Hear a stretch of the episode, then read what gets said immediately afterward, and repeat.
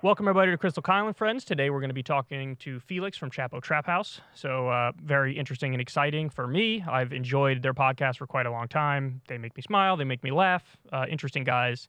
Big fan of all of their Twitter accounts. So, Yes. I'm looking forward to it. very irreverent, very smart, very funny. Yeah. All that good stuff. And they're also humble. He's humble because he doesn't, you know, since Dirtbag left, he feels, you know, like maybe he's not that, but I think he's brilliant. So, anyway, uh, before we get into that, there's a bunch of stuff I wanted to talk to you guys about. So, first of all, there is a, honestly, to call it what it is, a colossal smear campaign going on right now from right wing media like Fox News um, against this notion of harm reduction when it comes to substance abuse and addiction. So let's start the story here with Tucker Carlson. So Tucker Carlson goes out on his show and he effectively says, you know, Biden has uh, like a free crack pipes policy for people, which he argues is like incentivizing drug use. Here, I'll read you the, this from the Daily Mail. Quote Okay. Biden administration is promoting drug addiction. Tucker Carlson slams policy to hand out free crack pipes and needles, warning it will, quote, result in addicts shooting up on the streets. That's literally exactly wrong. The whole point is so that they don't shoot up on the streets. Right. That's the whole point of having the harm reduction center. So anyway, we'll, we'll get into more of this. Tucker Carlson mocked the Biden administration's plan to distribute safe smoking kits to uh, underserved communities on his show Tuesday night. Carlson doubled down on claims the administration would distribute crack pipes and said they were promoting drug addiction. The White House said crack, pi- crack pipes were never going to be distributed. We'll get into that too. Carlson also poked fun at Hunter Biden's past addiction and said Biden was doing little to fight the opioid crisis because victims were, quote, mostly white. Fellow Fox host Sean Hannity also blasted the administration of U.S. Senator uh, John Kerry of Louisiana, called the plan, quote, stupid. So, um, in response to this, like, free crack pipes for all from the Biden administration attack, which, by the way, did catch fire. It was big on social media, big on right wing media. You know, they were talking about it nonstop. They thought they really had one where they could pounce. A bunch of Republican senators weighed in on it as well. In response to this, the Biden administration comes out and goes, no, no, no, no, no, no, no, no, no, no. There, there, is, there are no free uh, crack pipes. We don't know what you guys are talking about. Yeah, we have this $30 million thing for harm reduction for addicts and stuff, but it never, the idea was never to have any crack pipes in there at all. Yeah. Turns out that's actually not true. In some instances, yes, it does include crack pipes. Okay, so this is all this like comes from language in this grant proposal that suggested that the federal funds might be used among many other things including syringes and condoms and medication lock boxes and fentanyl testing strips um, and naloxone that one of the items that might be funded is quote unquote safe smoking kits slash supplies Let me give you the quote. okay Can I give you the quote? Yeah. No federal funding will be, quote, no federal funding will be used directly or through subsequent reimbursement of grantees to put pipes in safe smoking kits, Health and Human Services Secretary Xavier Becerra uh, and White House Drug Policy Advisor Rahul Gupta said in a joint statement. yes So notice the careful wording. Yes right Directly. we're- oh. Right. And also, I mean, so I frankly I I'm very familiar with the policy of safe injection sites and needle exchanges and those sorts of things. I had honestly never heard of safe smoking kits, so I looked into what this was and if these are in distribution use across the country. There are some places that distribute safe smoking kits, although it is not all that common. And in some of those instances, they do include crack pipes, safe crack pipes, and in some of them they don't. The other kits will have things like alcohol wipes and whatever to make sure that the whatever you're using is clean and safe and so that's that's what they're trying to say is like our safe smoking kits would be the kind that didn't have the crack pipes in them. But the larger point is that they're they just like instantly cave to the right wing narrative. Here's the thing. You're never going to satiate the right on this point because they have what intuitively feels like the common sense position. mm-hmm. The common sense I don't want the government giving people drugs or drug paraphernalia. I don't want people getting crack pipes. I don't want people getting needles. I don't want my tax money going to this. And look, I admit on at face value, absolutely. In fact, I was against these safe injection sites for the longest time. But then you know what? I learned about them. And when I learned about them, I found out very quickly they are phenomenally successful. So look, the main claim is, well, now you're just incentivizing people to check out of life and go do crack or go inject heroin at one of these safe injection sites. There is absolutely no expansion of people who want to do the drug. The bottom line is people who want to do the drug are going to do the drug. The question is, do you want them to do it in a way where it's safe, where you don't transmit disease, where you don't overdose and die instantly? Yeah. Or do you want them to do it on the street where that does happen? And so, j- just to put this in perspective for everybody, because this is a real world problem, I covered this on my show recently. New York City opened the first two supervised drug injection sites, um, and they've already reversed, in two months, they've already reversed 114 overdoses. That's 114 lives that otherwise would have definitely been lost. But now, because you have the harm reduction center, it's literally in the name harm reduction, you're able to save their lives. And so it's such a cheap point for the right to make. Oh, you want to give people free crack pipes? You want to give people free needles? And the Biden administration, mass, just packed full of cucks and sheer cuckery, immediately caved over. Like, no, no, we don't want to have a crack pipes for them. Not at all. We don't want to do that at all. Well, there's a long history, and there's actually a lot to unpack here because there's a long history in this country too of treating some drugs like they're fine or like they're it's okay if they're like party drugs and they're associated more with like upper class people and disproportionately white people, and other drugs are treated in a different way. Obviously, like the government policy codification of the crack cocaine, sentencing disparity, which Joe Biden was involved with, is classic example of how different categories of drugs are treated and viewed in very different ways, something that Dr. Carl Hart talked to Right. us about. And so in Tucker's comments, it's interesting and very revealing that at the same time that he's, you know, making a lot of hay out of free crack pipe distribution, he's also saying you're not doing anything about the opioid crisis. But needle exchanges and safe injection sites and those sorts of that's directly has to do with the opioid crisis. And not only that, we've had such an issue, a devastating addiction crisis that has claimed so many lives in this country and in a lot of red states that even a lot of Republicans have gotten on board with some of these measures. So when Mike Pence was governor of Indiana, extraordinarily belatedly, after they had, you know, a very significant HIV outbreak in his home state from people sharing needles, he even eventually, again, way too late, got on board with um, a needle exchange. And so I think some of because the opioid crisis affected people so broadly, affected red states, affected a lot of white Americans, um, the white working class was really hit hard by this first and foremost. There's there had been a little bit of an evolution in how Republicans were approaching and talking about the war on drugs. And so this represents just a total regression to absolute 100%, you know, 90s style war on drugs rhetoric. And that's what to me is really troubling because it starts with just attacking the, you know, the crack pipes, which, yeah, you hear that and you're like, well, that's silly and that's ridiculous and the government shouldn't be funding that, et cetera, et cetera. But when you accept the argument that harm reduction measures are a ridiculous, absurd, immoral waste of government funds, well, then that bleeds over to your whole harm reduction approach. And that's what I find to be so ugly about this. I mean, the point the point you made is such a wonderful point, Krystal, because that's the heart of it. The heart of it is he's saying, uh, well, you're not even doing anything about the opioid crisis. You're literally attacking the thing right now that is to address the problem that you say you care about. yeah. Yet, like just to score some cheap political points. I mean, and the other thing is, they say, like he says, uh, yeah, he's so concerned about the opioid crisis. The do-gooders reacted to the opioid crisis by cracking down on the pills, and then everybody moved on to fentanyl, and now more people are dying. So if you're going to address problems, which you should, you have to do it in an intelligent way, and you have to look at the data. And the bottom line is, empirically, the harm reduction sites reduce harm. That's just a fact. Yeah. And I get it. Look, if you're sitting out there and you're resistant to the idea, I understand it because, again, at face value, intuitively, it sounds wrong. Government's going to give out free crack pipes, or government's going to, you know, uh, give out free needles. Uh, I get it. I get it. At face value, doesn't sound good, but when you see it saves in the long run, it, over the course of a year, if you have them all around the country, it will literally save tens of thousands of lives. And those are people who are sons and daughters and brothers and sisters and their people, and they matter. So, you know what the Biden administration should have done to this backlash? Puff their chest out and say, You're right. That's exactly what we're doing because we're going to save tens of thousands of lives because we care about these people. They're our fellow Americans, they're our brothers and sisters. Their lives matter. They matter.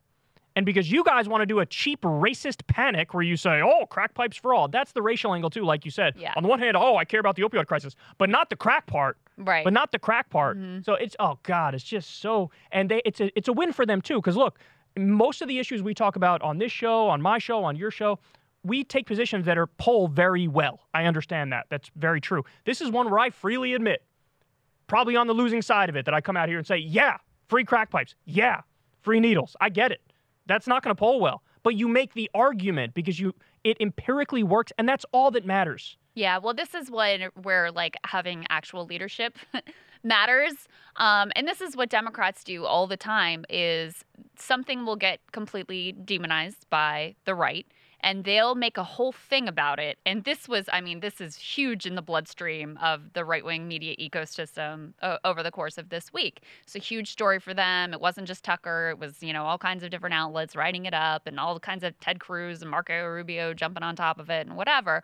And usually the response from the liberal media outlets is just like, we're not we're just not going Right. to say anything Yep. about it and Mhm. hope this thing goes away and Mhm. that's usually the response from the democratic politicians too of like let's just hope that this sort of dies down because we know that's an uncomfortable one for us and what that does is it just completely cedes the terrain and so y- there is no alternative argument being offered in like mainstream media ecosystem and so then yeah anyone who hears about it they're only hearing Right. the right wing narrative about it. And so, you know, that's how they end up winning on these culture war issues over and over. They're so good at finding these little things like this. I mean, this is like a, one little bullet point in a grant proposal. And they turn it into a whole very, very successful news cycle for them, which again, like, on the merits of this one policy, was this going to be a game changer in the war on drugs? No. But is it incredibly damaging in terms of how we were starting to evolve in our thinking about how to treat um, addiction? Yeah, there was a, a little bit of, of an opening there because of the way that the opioid crisis hit so many people. The other angle that the Tucker Carlsons of the world I mean, the, look, the obvious answer here is to end the war on drugs, and that's the only answer ultimately that's going to deal with any of this. And you can look around the world and see very clear evidence that that is the case because we've been interdicting heroin for over 100 years. Like, cutting off the supply is never, ever going to work.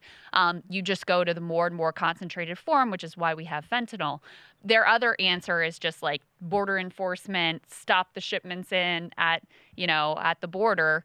And again, that has never worked throughout history and it never will work. So ultimately, even as they have feigned control over the opioid crisis, they have never offered any sort of a solution that would actually deal with the pain and suffering that that has caused. Yeah. Yeah. No, I think you're right. I, it's just amazing to me that just to try to stop the bad optics from continuing, the response was like, no, no, Yeah, no, no, no, no, no. We don't even believe in it. He, that, you're right. He's, he is a drug warrior. ideal- he's honestly being more ideologically honest in You're right. in the You're right. backtrack. He's not committed to this. I mean, That's right. this guy could deschedule marijuana and a whole lot of other things while And he he's just at it. it and he won't in do it. He I think you're promised right. to do it in the campaign trail. So, I mean, to me, I look at I'm sho- I'm shocked they even like put this out there because this is ideologically consistent with who Joe Biden has been his entire career. But you know, it's just it's so stunning to me though because you have like two right right wing factions in the U.S. just totally agreeing in unison when this is an area where we actually found an answer that works, and they're just like, nah, no, not going to do it. Don't want to do it because you know the optics of it are bad, and it's free crack pipes for all or free needles for all. Yeah. It's like, do you care that it's going to save tens of thousands of lives and you don't have people, you know, literally like the streets will be dirtier if you let people just go out there and do it. People sharing needles, people sharing pipes, people getting diseases, people overdosing. Yeah. All of those things we all agree are bad. But then when the solution is a little counterintuitive, all of a sudden everybody becomes like a seven IQ loser. And the problem, the the other good thing with um, safe injection sites is that then you have people connected to if they do want to Get off. if they want to get off, right. they're, they're connected to system and resources and the ideal circumstance where they can be on a path pathway and have support in doing that. That's the other important piece. very important. So the other thing I wanted to talk to you about, Jon Stewart last week, and we covered it on this show, I think, Yeah. where he talked about the Joe Rogan situation and Spotify and censorship, and you know his broader point was like, look, engage. Joe's an honest actor, even if you disagree with him, even if you disagree with him a lot, he like means where he's coming from, and so he's movable and all this stuff. Yeah. Apparently, John got a decent amount of backlash from Mhm. that. Um, and he, in response to the backlash, decided, you know what, let me have on an expert to to talk about, like a misinformation expert or something. So, um, so he did a podcast with this person. Look, he's an open-minded guy, he's an intelligent guy. I Yeah. don't begrudge him having that conversation. It's fine to have that. I'm just conversation. always I'm very skeptical of these misinformation experts to start with, but Totally agree. I'm with I'm with you on that completely. Yes. Now, I highly recommend everybody go watch the whole thing. It's just it's on his YouTube channel. It's about 30 minutes long. But I wanted to show you guys the part which I think is the crux of the issue here. Notice how Jon Stewart lays out his case in a lot of detail, no uncertain terms here with what his position is. And then notice how the response from this expert just doesn't even address anything he just said. Take a look. Well, first of all, I know Joe. So I think you always grant more understanding and nuance to people you know because you know them as more three dimensionally than what that uh, appearance is. So, and we always demonize those that we maybe feel alien to us. it's so on his YouTube channel. that goes right in there. I'm already guilty of a of a bias, right? Mm-hmm. But the second part of it, where I where I run into trouble, is the thing you just said. You talked about they want the benefit, but they don't want the accountability, and you mentioned weapons of mass destruction, and it reminded me like the New York Times, right, was a giant purveyor of misinformation and disinformation. I don't know that the Times was purposeful, but misinformation.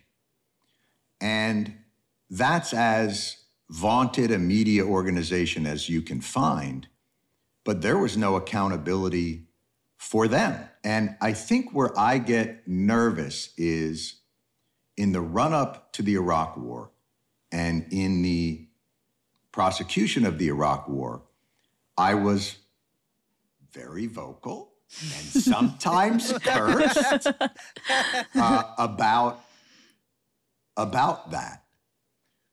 But the mainstream view, the New York Times, was they have weapons of mass destruction. They have these tubes that can only be used for nuclear war. Uh, Saddam Hussein is this, he's that. Couldn't I have gone down and fallen down this if if Viacom or Comedy Central had wanted to censor me or had wanted to take me off the pot? Look, I'm not owed a platform. Nobody is. So it's not it's not a First Amendment issue. It's not any of that. We're really once you're in bed with a corporation, the deal is they have to sell enough beer and and you get to do what you want. But but my point is this is a, these are shifting sands. And I think I get concerned with well who gets to decide what that I mean we in the Iraq war I was on the side of what you would think on the mainstream is misinformation. I was promoting what they would call misinformation. But it turned out to be right years later and the establishment media was wrong and not only were they wrong in some respects you could make the case that they enabled a war that killed hundreds and hundreds of thousands of people and never paid a price for it and never had accountability. And just having an ombudsman print a retraction to me is an accountability. So it's very easy to attack Rogan. But, and I'm not saying that that's not your right and, and that there aren't things there to talk about. But what I'm saying is, let's be careful because the sands can shift. Yeah. People are in a new information uh, ecosystem and they're Mhm. trying their best. But that's the thing about these these platforms over the years Yeah. is that we've in we've asked no accountability from them. They're Right. not built by librarians who are actual stewards of information. And so it's been ta- it's taken us a long time uh, at least the last decade to get into the moment where we ask more from these companies. So I want to be fair again. Go watch the whole thing, everybody, so you get a sense of the contours of all of her arguments. But I think showing that clip is actually fair in terms of sort of summing up like the points here. And you made a good point to me before the show Mhm. about this. Repeat that for everybody because I thought that was really insightful. I don't know what point you're talking about, Oh, but the point so- I was going to make here, it has to do with- It has to do with she's looking at it from a democratic perspective. Yes, Yeah, so- so go ahead. the way she frames this is like, oh, well, now people have this democratic means to hold these companies to account and demand more from them. But that's not the way that this is going to work out. What you're actually asking for is not, we want a democratic say in what these companies are doing, which I totally agree with. That's why I think they should be basically nationalized and regulated as public utilities. What you're demanding is for these corporate behemoths to have even more power. And these are giant monopolies at this point, too. So it's the exact opposite of how she's framing it of like, oh, well, now people have a say. No, no, no. What you are demanding is for them to take more power and have more ability and justification to push Jon Stewart off the air when he's advocating against the Iraq war. And I think relevant to this discussion, too, is the fact that just right now, NBC News hired Stephen Hayes. Uh, CNN hired Jonah Goldberg. Both of them pushed us into the Iraq yes, war. Stephen Hayes wrote A his, book, yeah. his claim to fame was writing a book called The Connection about the fake Saddam Hussein um, Right. hijackers, 9/11, Al Qaeda connection, which of course was total lies. He also Total- lies. wrote a hagiography of Dick Cheney, for the record. And this guy wasn't misinformation. There were no And nobody made a boycotts about him. Nobody made a peep except Breaking Points and David Sirota and me. Right, Nobody said an- nobody said anything. I, Glenn probably said some things Oh, about it sure. too. Yeah, but I mean, 29 in terms of in terms of mainstream coverage, no, Chuck Todd was out there. I think he sent me the tweet of him celebrating him as like a principled journalist who's fair and reasonable. It's like, yeah, these people were so much more damaging than Joe Rogan could ever hope to be, and they're not only not censored, not subject to accountability, they're elevated to even higher heights of power. So I'm actually going to go one step further than you on on you know the the democratic point, the Mhm. democracy point of like you know Yeah. her argument is like well now we democratically we're trying to hold these companies accountable and whatnot because I think Stewart's point really overrides that and is a debate ender because Stewart's point is look during the the lead up to the Iraq War, the fever pitch in this country for war was overwhelming. Bush had a 90% approval rating at one point Mhm. and they were pushing this propaganda at the top of their lungs. And there were very few people who would speak out against it. And everybody who did speak out against it was sort of punished. Like Phil Donahue, for example, kind of lost his show Chris Hedges. as a result of this. Chris Hedges, same thing. So Jon Stewart's point is like, even if you like democratically controlling speech, that's not a good idea. There's a reason why speech is in the right category, Mhm. constitutionally protected right category, because you need to be allowed to speak, even if you're saying things that are massively unpopular. And his point was what I was saying was ama- incredibly unpopular at the time. And the democratic will of the people would have said if you gave, if these companies existed at the time and you gave them the control to do whatever with speech, they would have all gone after the anti war voices. Mhm. That's not even controversial. I think that's like a straightforward historical fact. You don't need to, you know, do any leaps of logic or connect any weird dots to come yeah, to I mean, that look conclusion. at the Dixie Chicks. Yeah. Exactly. So I, I, I can't find a way around that point. So anybody who's on the other side of this debate, I'm sorry, you're just wrong. Like I don't see a way around that point. That who the hell is going to do the so-called fact checking? Seriously, there There's- is nobody who is perfectly objective. And I know we've gone through the list a thousand times over, but guys, you really gotta gotta think about this stuff. So many people who are in the official circles, whether it's you know uh, the World Health Organization or the CDC or the FDA were wrong about a lot of stuff involving COVID early on. Like, okay, so when they say things that are wrong, how many times do they have to say something wrong before you say, you know what, CDC, you're not allowed to talk on our on our platforms, Right. Like, you're just going to pull the CDC from it because they've been objectively wrong about even four, five, six, seven things and Right. wrong in a big way. That doesn't make any sense. Think about when, um, remember when the the leaks came out from WikiLeaks on the DNC stuff where showing the, the way the sausage was made and how Bernie was screwed and they were doing everything to undermine him in 2016. You remember that? Yeah. It was the people who talked about those factual leaks who were called you're spreading misinformation.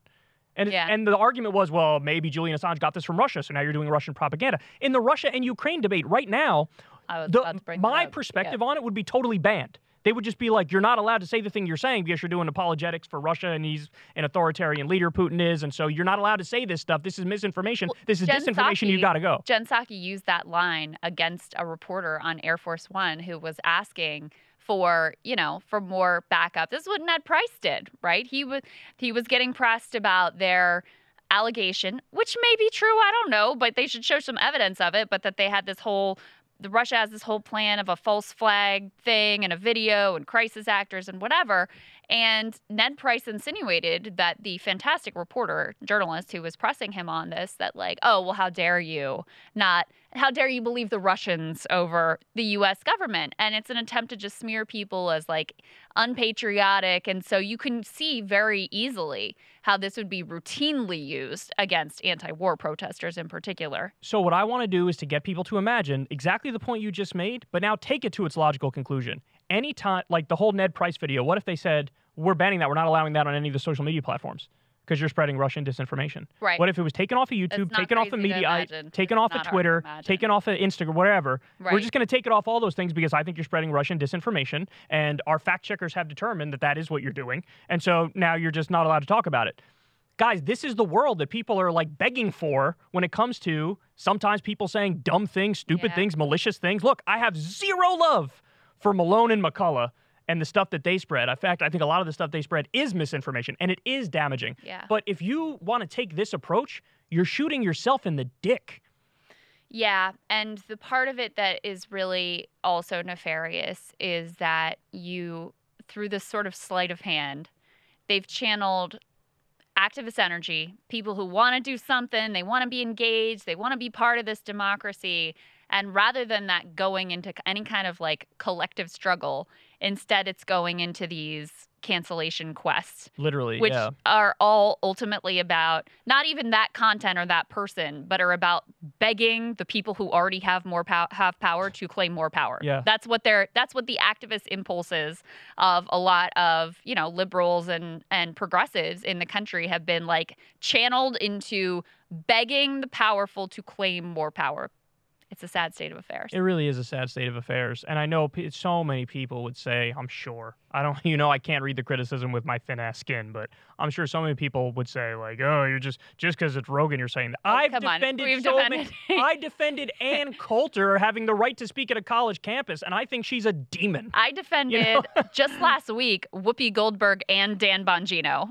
So Ann Bongino, geez. That's a rough one. that's a rough one. yeah. But he, you know, Right. you got to be Yeah. consistent here. So, yeah, I mean, listen, there's no doubt about it. And Jon acknowledges this in his thing too. He's like, I know Joe. And so, yeah, that means that I see him as a three dimensional human being and not this flat, ridiculous caricature that he's been made into. And there's no doubt that, like, of course, we know Joe. We like Joe. We think he has good intentions. He's been supportive of, of both of our uh, projects that we're doing.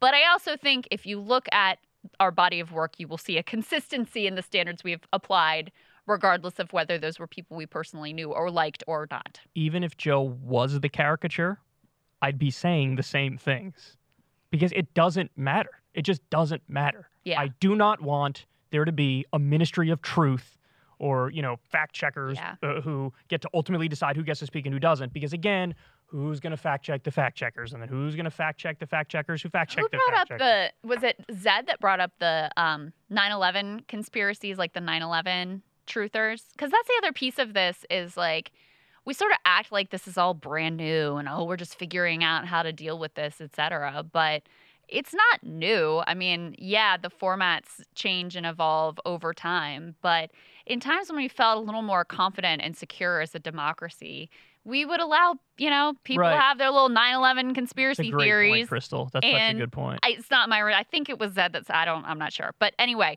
they could have their little 9/11 conspiracy theories, and we didn't act like it was the end of the fucking republic. Well, you, you know, know? I get it. Like most of the time, you are going to have a situation where it's like the battle of ideas and the better ideas win out, and they're self marginalizing when they go down certain rabbit holes. Mhm. That happens.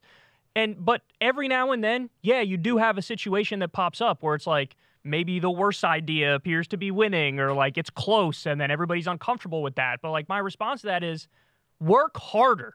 Do a better job because you know, I if every single time somebody talked about Rogan in the way that mainstream media talks about Rogan, if instead of doing that every time, you just had a list of the direct quotes of the shit that you know Malone so and McCullough they're said. You fact checked it. They're just way too lazy to do it. I mean, that's the thing. Is like, Yeah, they are. You're right. Yeah. You guys did it. You guys had on a doctor who was like, "Look, here's where they're wrong. Here's the few areas where they're right, but overall they're wrong. Here's why here, they're let me go through claim by claim. There were people who did this on YouTube. Another also, YouTube. That's right. Who, who went it. through claim by claim. I also think about you know the reaction to um, the election con- conspiracy theories, the whole stop the steal nonsense, and you know we went through. You did. probably That's boring right. as fuck for the audience, but we went through every single lawsuit that had been filed and was like, here's what they claimed, here's what the finding was, here many how many votes that would even impact, even if it happened, and tracked that over the, the course of time. So it wasn't you had people who had genuine mistrust and you know were susceptible to believing what was you know totally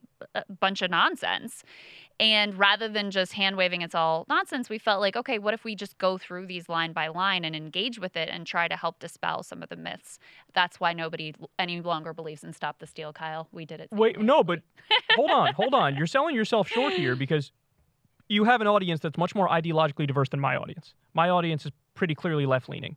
Your audience is, I don't know what the percentages are, but maybe 40% right wing or something yeah, like that. right uh, or you know, m- are more enlightened centrists in your audience than my audience, yada yada, all that stuff. But because you and Sagar took the time to do that, to like meticulously debunk the ridiculous claims that were coming out of people like Rudy Giuliani and Sidney Powell or Sidney Powell, Lynn, Powell, Lynn something, whatever. Lin Wood, They're all Sidney idiots, Powell, yeah. right? But you took the time to do that, and now your audience, even the people who are right leading in your audience, none of them are buying Stop the Steal. So it worked in your little corner of the internet. yeah and that's all i can that's And all that's we all can, you do. can do. but i And mean by the that's way- so much more effective than just and you don't get credit for it either.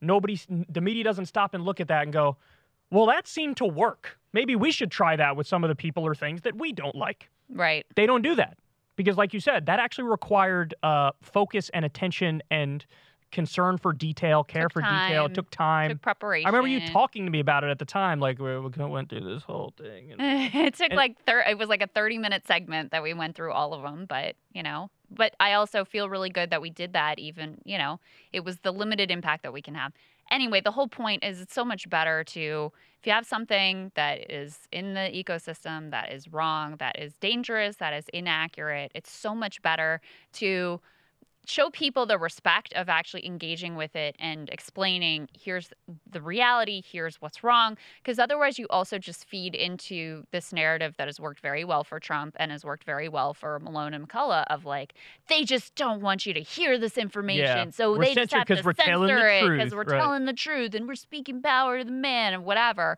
and so when you just have that reaction of like shut it down that that fuels them that feeds their narrative that only bolsters and aids them sort of a Streisand effect type thing. You're right. totally, totally. Anyway, all right, guys. So let's go ahead and jump into the interview now. We got Felix from Chapo Trap House with us. Enjoy. Felix, welcome to the show, man. Really happy to talk to you. We've been rolling in the same circles for a while, but never been face to face or anything. Um, as I was saying just before, as we were off air, I'm such a big fan of your Twitter account because I, so many times I don't understand what you're saying, but I also enjoy it and I don't know why. Um, I'll not understand like a bunch of different parts of the tweet, but it still makes me laugh. Um, talk, let, let's start a little bit with like Chapo Trap House. When did, uh, it- obviously phenomenally popular podcast, and I feel like there's a, a connection between, you know, my YouTube channel and your podcast because we sort of rode a similar wave with the Bernie movement and stuff. When did Chapo Trap House start? What was the the genesis of it? And and just give everybody the background on that. Um, Chapo Trap House, I guess the combination of the original three people, uh, that started in um I think like December 20, 2015 on Street Fight. Um it's it was yeah me matt and will and we didn't really know each other that well but the listeners of street fight which is a great podcast uh you know, shout out Brett and Brian. They just, you know, people liked all three of us and had never really heard us together. And I had heard Will before, and I thought Will was like very, very good in the mic in a way that not a lot of people at the time were good at it. And Matt, I didn't really know, but like I thought he was, thought he was really smart, thought he was really funny on Twitter. And we just, you know, for for very untrained people, we gelled really well together. And people asked us to do our own thing and of course, uh, you know, like four months later, in the twilight of the Bernie 2016 campaign, we did, and you know, this is all like very marginal shit on Twitter at the time in 2014 through 2016. We thought like 500 people from Twitter would listen to it. Uh, that would just be this fun thing to do because you know Will was Will was an editor, Matt was doing like temp work, I was like a freelance MMA journalist, and it would just be this like fun shit we did because people liked us. Like who knows? So we we gave it this stupid ass name but then it just i mean it, it, really just like blew up from the beginning and it's i think yeah us and you and like most people in this circle we kind of i feel like picked up that momentum around that time. And i mean with with us personally i it's really really incredible how much people supported it from the beginning. You know we make fun of our fans a lot but we, we're incredibly grateful to them like how much they've supported this from the get-go. To me that you didn't know each other that well Yeah. that surprises me because i just assumed that you were like longtime friends. I didn't really know the origin story but that was what made sense to me especially because um, a co-host relationship is a very like intimate bond and you're taking a real risk when you're you know when you're doing any sort of media product with another human being. So it's um incredibly fortunate that that's worked out and for the number of years that it's worked out. What was like the original concept and what do you think it was other than just the timing of the bernie campaign that um, clicked with people? Because obviously there were a lot of other media ventures that were launched in the generally left sphere at that point that didn't take off and have the same salience that you guys did. I mean, really, if I'm gonna guess what accounted for so so much early success, I would say that it was a, because it was a show that was from the jump, uh, openly stupid and mean, and there just wasn't there wasn't enough stuff like that. Like people want that, and no one was no one was giving it to them. You know. I think, yeah, Democracy Now! does great work. All these things that have been around for a minute, they've done great work, but people people are regardless of how good a person someone is regardless of how good an organizer they may be regardless of what their personal morality will be. They are one way you know in that political sphere in in that organizing space and in parts of their professional lives and maybe they should be. They're another way when they're in a group chat and there Right. just there needed to be something that reflected that.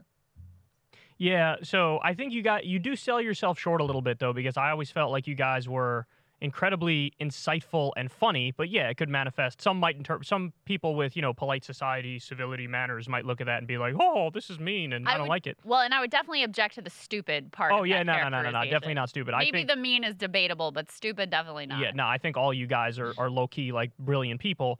Um, what what was it like? Because this is something I noticed a few times. I, I don't I don't think I ever really dove into the articles in much detail, but I noticed there were at least what two, three different hit pieces on you guys, right? Talk a little bit about which media outlets did hit pieces on you guys and what your reaction to it was. Um, I would. The first thing that people called a hit piece, I would say, is the Jia Tolentino profile in the New Yorker. I didn't really find it tremendously unfair. Like there, there are things in there where it's like, okay, they, you know, we didn't exactly say that, or that isn't interpreted in the most generous way. And she called it. I think the worst thing, you know, there's shit she got wrong in there where she says that like you know, we called Hillary Clinton a bitch or something. it's like I don't like, yeah, you know, those those early episodes were like some of them were crazy. but We did not do that. But uh the worst thing she said was she called Matt stout, which is Matt's taller than me. You know, that that, that that's not really fair. But uh like I would say what is the one the one right after that was Rebecca Traister. And she took uh, something that I had said on our immediate episode right after Hillary had lost, and had said that um, this thing I this thing I said about you know the functionaries of the uh, Democratic Party, the consultants, uh, the media buyers, uh, you know, calling them weak, entitled freaks. And she said, the Democratic Party I know, which is, you know, black grandmothers and single moms and like gay dads, is it, oh, are you calling them freaks? And it's, it's like, no, I'm talking about James Carville. Right. But it was Right. this Yeah. entire article built on this premise. And, you know, at the time I was like 25 and it freaked me out. And it, I, the, you just, you don't, I was used to like, you know, people I hated hating me online since I was like 12. That was just the type of person I, I was. But it's a different thing when it's someone that your like family reads Right. Mm. Yeah. hmm pretty quickly we got used to it and by the time that like you know we were in the front page of the new york times you know d- uh, rude like rude shitty podcast in in 2020 it was like ah you know i've been through this before whatever Yeah, so it doesn't. So you feel like you're you've become acclimated to the attacks from the liberal media. It doesn't bother you as much now. Oh, yeah, no. I think um one thing I do hate, like generally in all online media, is when people who make their thing, you know, being like making fun of people's appearance and like attacking people and yeah, being being mean and stupid as we sometimes are, as we like to be. Uh when they do that and they like freak out when they get hit back. I'm Mm. I'm pretty proud of us that we've not really done that. Uh, maybe maybe at the start, maybe I maybe I unconsciously did that a few times just because it was, you know, it's one thing when you imagine it, it's a different thing when it's happening to you. But it is, I think, pretty quickly we were like, all right, well, this is what we're putting out there. This is what we're gonna get back. You know? Yeah, but you know what? You guys, I, I don't know if I've ever seen you in drama with other like podcasters or creators. It's always like punching up, which to me is the most respectful kind of punching. And to your point about like it became real when it was people who your family read. You know, I, I've told you this story before, but like my mom, for example, she did, she never cared about any of the of the stuff that I did or who I talked to or aspects of my show. Yeah. The one time that it actually pierced through her, you know, polite society bubble was when they showed like literally a three or four second clip of me on 60 Minutes. it was about, you know, some politician, some politician who like, I don't know, adopted a kid and then like sold the kid back or some shit. And I there's a little clip of me saying Yeah. like, well, what the fuck did you sell him on eBay? and they took that clip and ran it. My mom called me and she told all of her friends, and it was, and then you know that's when it occurred to me too. Like, yeah, the only time I would really feel it is once polite society starts going after you, because Yeah. then that's the propaganda that sort of sinks in and works. And it's kind of it's similar to what's going on with Rogan, even though Rogan's obviously a zillion times bigger than us. Yeah. Yeah. What have you made about uh, the whole Rogan situation and also how it's unfolded? Because it's felt very kind of like um, it hasn't felt entirely organic, although now there's certainly, you know, a lot of organic outrage about it. But you started with the, okay, he's platforming these anti vaxxers and it's misinformation. He apologizes for that, and that sort of seems to be dying down. And then the ground quickly shifts to, no, actually, the problem is he's a racist. And so, and that was the thing that ended up getting legs. What have you made of all of that? I have uh I wouldn't really say they're complicated feelings on Rogan. I have uh I, I listened to Rogan a lot uh, you know, like 10 years ago, uh, when I was in college and stuff. I I loved it when he would have uh I don't know. I don't know how much you guys listen, but like I used to love Graham Hancock. Do you remember that guy? Yeah. So yes, I, I he's know. like he's like a, a yeah.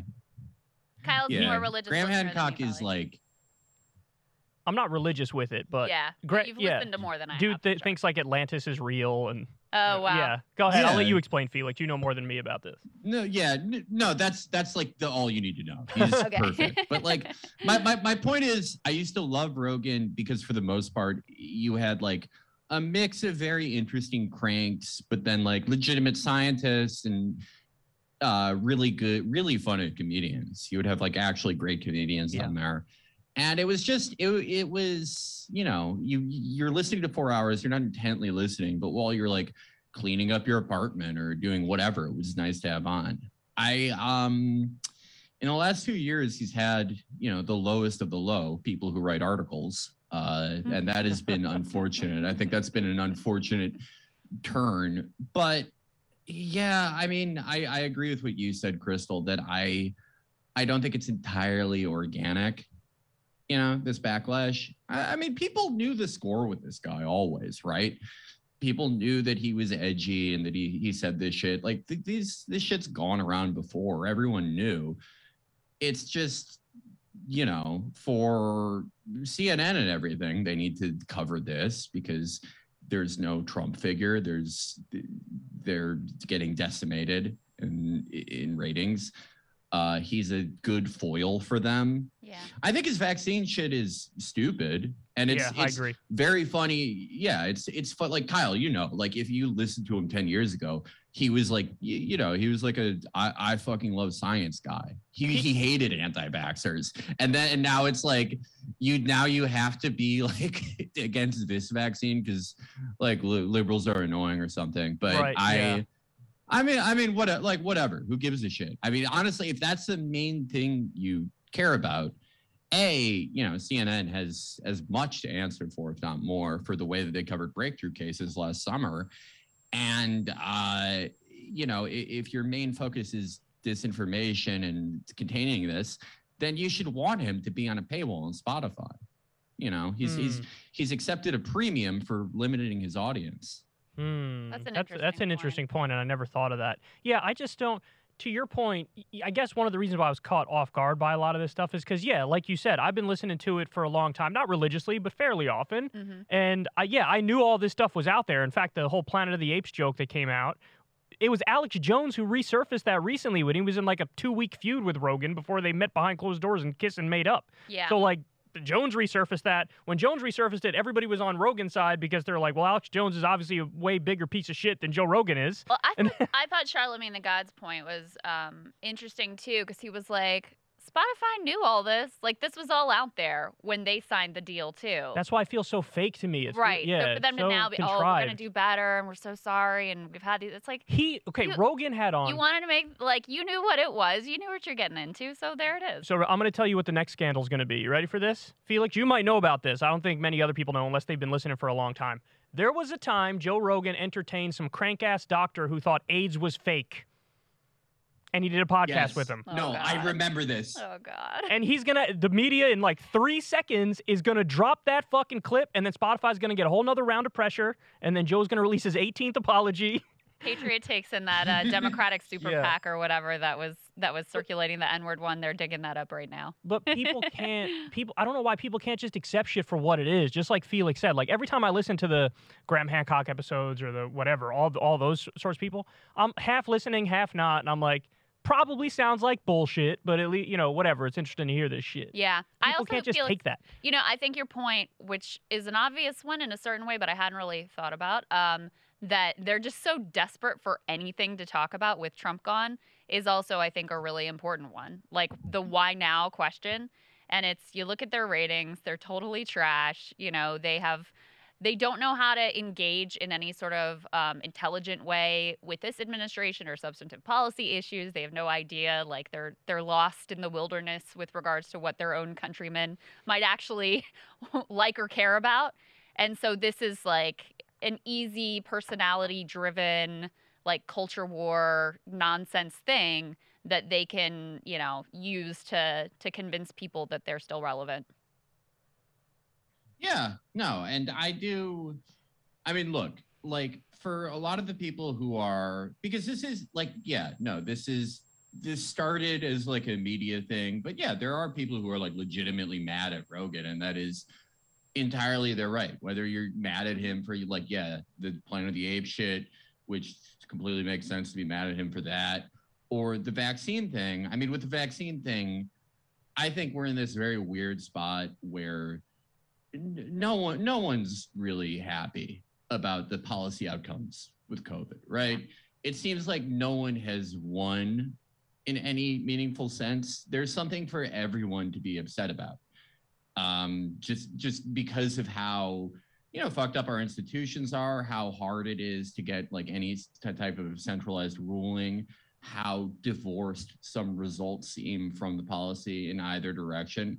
And you know last if you're if you're more on like the you know pro vaccine side of things you know i like i felt last year when the vaccine everyone could get it i was like oh, I mean, like, yeah, we're always to have people who are to be holdouts, but what? That's going to be like 80, it's going to be like 80% of people are going to get it this year. Like, everyone wants this shit to end. And then you you see how shitty vaccine coverage has been and how you know this like everything else is this just shitty thing that never ends that as everything in America, every bad new thing in America adds a new bit of like security theater and humiliation to American life. Mm. Uh, there's obviously like a horrific loss of life, and it, it you know it, the policies seem to kind of accommodate no one really. Yeah. Um, you do you do like want to look for someone to play. and I don't really think Rogan is a singular author of every anti-vaxxer, everyone who's a holdout. Like honestly, uh, I don't I don't know if you guys know Alex Nichols, uh, option, but he said, uh, "Oh yeah, you know, sarcastically, he said, uh, "Oh yeah, we need to ban Rogan from Spotify so we could increase vaccination in 22-year-old gym goers by 0.1 percent and make them all lifelong Republicans." But it, it's I do I do get it. I do generally get being frustrated with how everyone's going, everything is going, and looking for a target.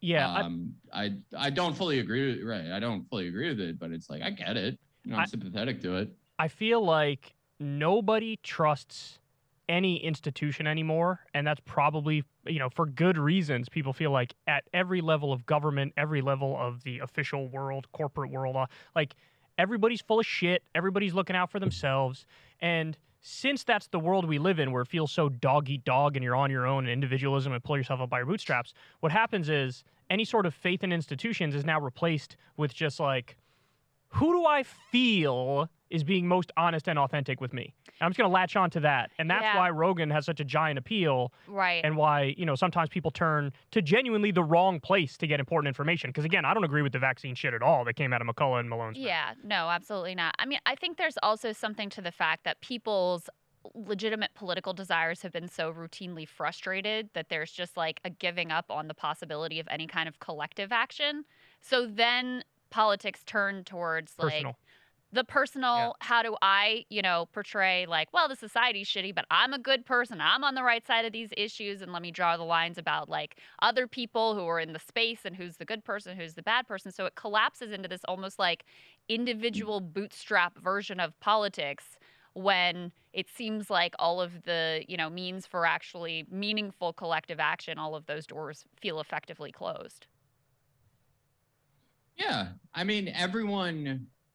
The the two facets of American cultural life now are, you know, everyone is in a constant competition to see, you know, who who deserves most sympathy. That's everyone does that. I don't I don't I don't care what everyone is doing it. You know, people typically think of that as like a lib thing, but no, it's the it's the main American thing that you should feel bad for me mm. But also everyone kind of has like a Joe Rogan, like a a risable media figure that they can pin all this shit on. You know, like uh, yeah, no, there there's with uh I like that um Libs of TikTok Twitter account because Yeah. it's like it, it, it's like there's some shit on there where it's like, oh yeah, this is I see why you clip this. This is ridiculous or this is funny. But then there's other shit where it's like you know the person will post uh you know a teacher with dyed hair. And and the caption will be like what what happened to this country? It's yeah that's that's why that's why everyone that's why everyone hates each other. And they're they're that's why everyone hates each other. And there are all these overdose deaths and people aren't having kids anymore. And they're fucking killing themselves because of like you know the 1619 project or whatever which I, I I think that that's probably conservative Joe Rogan, right? Because it's like people have pointed out that it's like, you know, historians have been like, this isn't like the best history or whatever, and like, obviously, like the Shell sponsorship and all this shit. But like Joe Rogan on the conservative side, you could you could point to Nikole Hannah-Jones and you could point to, to that and be like, oh, that like that's why everyone feels like shit because Mm. like everyone's been, yeah everyone's being told that the, this country is bad from this thing that's been out for like a year Yeah, but so to what extent? That, that's a brilliant point. But to what extent? Because I do think to some extent you blame the people for this. Because you know I'm looking back yesterday on my numbers from my show yesterday. The two most important stories I did were Rand Paul basically saying, "Let's let Afghan Af- Afghans starve." He, he, you know, in no uncertain terms, he was like, should we release the $9 billion that is their own money back to them to prevent the starvation of like millions of people, including women and children? And he was like, nah, you know, we can't really afford it. And, you know, like the Taliban and what are you going to do? Really? So that was one of the things I covered. Another thing I covered was uh, Was Starbucks. that the interview with Ryan Grim? Yes. So another one I covered was Starbucks caught illegally union busting. Those two videos, one got 26,000 views, the other one got 17,000 views. But then like video on Rogan, 102,000. Like video on Jordan Peterson going after Trump, 76,000. It's like to some extent, yeah, it's the institutions to blame because they've rotted so much and, you know, nobody knows who to trust or where to go. But on the other hand, it's like now there does seem to be this individual agency problem where people can't focus on big issues more so than just the personality claptrap bullshit. Hmm. What do you think of that, Felix? Um, I I don't know. I I don't um, really blame people that much because it's it's hard to you know if you're a voting age person especially if you're like over 30 it's hard to look at the uh past 30 or 40 years of this country and feel like you can have that much of a substantial sub, substantive impact as an individual person with national politics at least and you know everyone says you know look at you look at look at your local elections look at your aldermen. And i agree with that but it's tough to it's a tough refrain for people to keep hearing when they feel everything is getting worse all the time and it is. Um i you know politics in america is for the most part just another stupid cultural spectacle.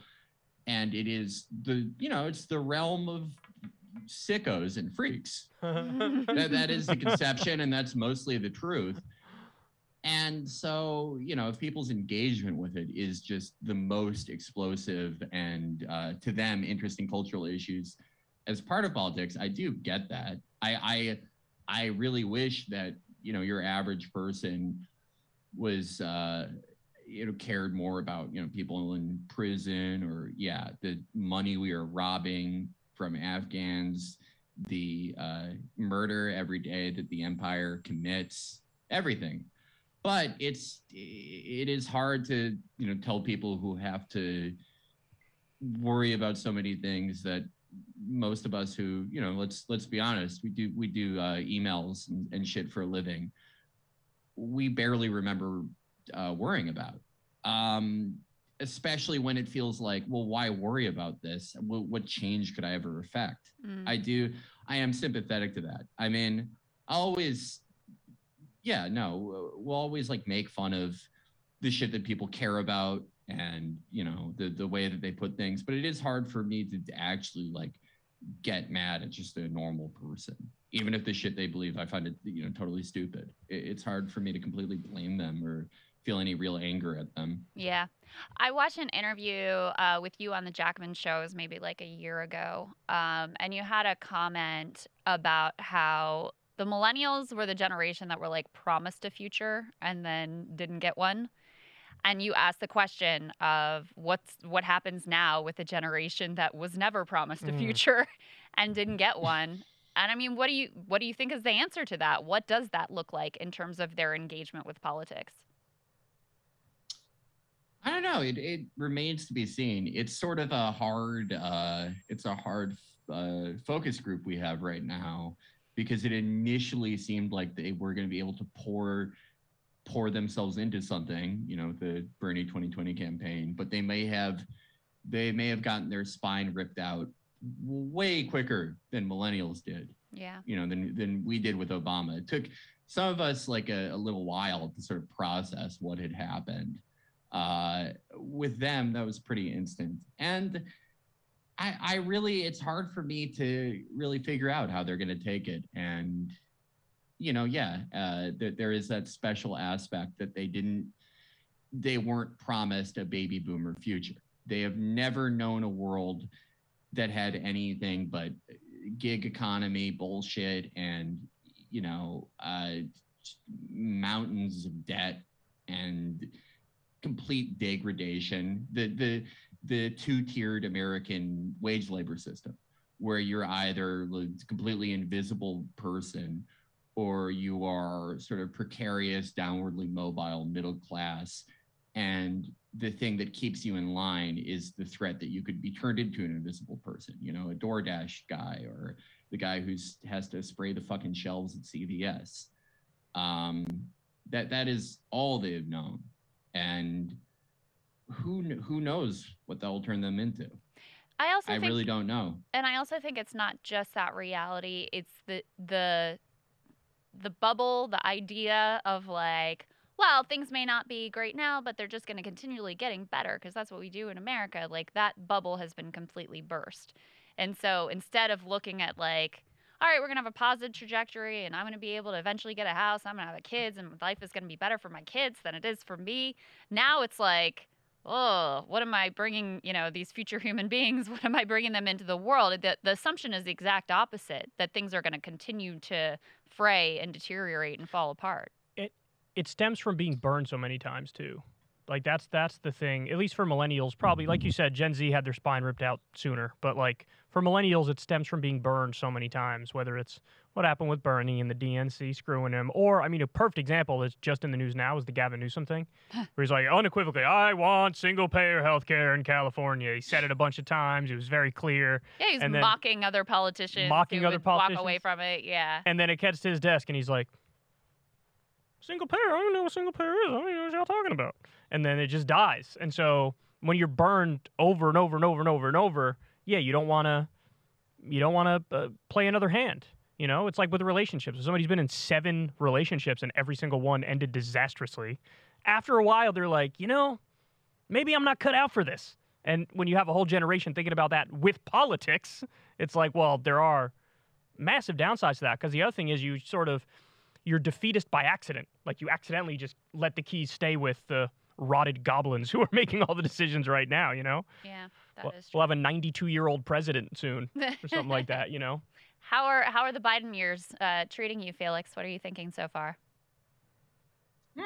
Kind of kind of early to say. Um, I don't know. Um, I will say, just going back to that last thing a little bit, I do not want to come off as like unequivocally doom and gloom. We never really want to do that or, you know, portray more misery than there is. Uh, I think if the last five or six years can show us anything, it's, you know, yes, things can always be worse than what you imagined, but there is always always uh, possibilities for things that you never imagined and you will this world will make an asshole out of you if you try to predict everything one way or the other and you know when i say it's unknown and the future is unknown and how uh, you know gen zers will respond to this how the people after them will respond uh, you know i'm not saying oh i don't know. They could be maybe maybe they do the next qanon but when they're young and they're the only generation of young people to vote.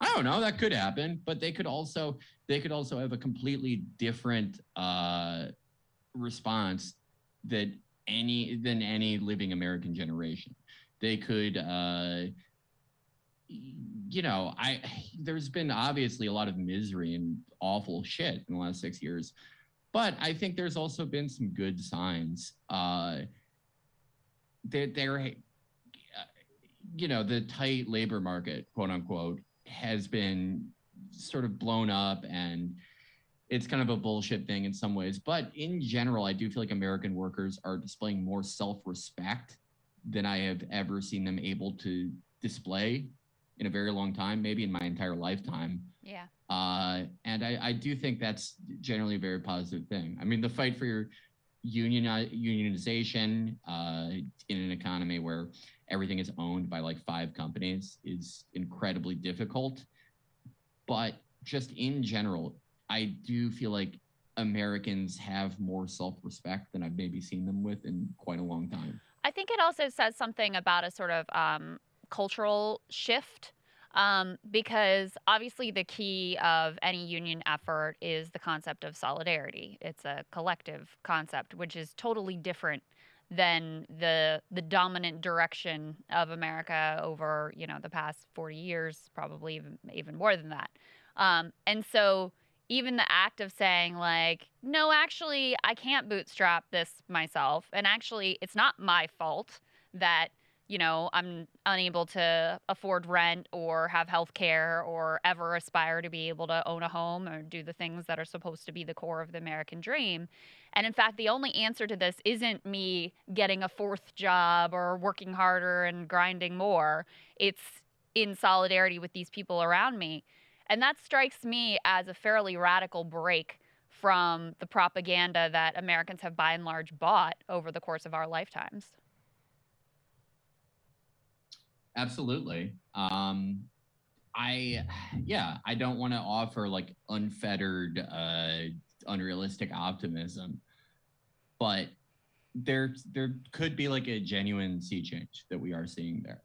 And I think that itself is very exciting because if it, I don't know if there if there's one thing that we should have uh, picked up from the second go around for Bernie 2020, it should be that uh, uh, those of us who are the sickos and freaks who you know mainly consume politics and mainly follow this, we had very little concept of what Americans thought of themselves, what they thought of their own lives, how, how they evaluated things. I mean, like I'm I'm not really one for issue polling. I, I think it's kind of useless and it never seems to be actually correct.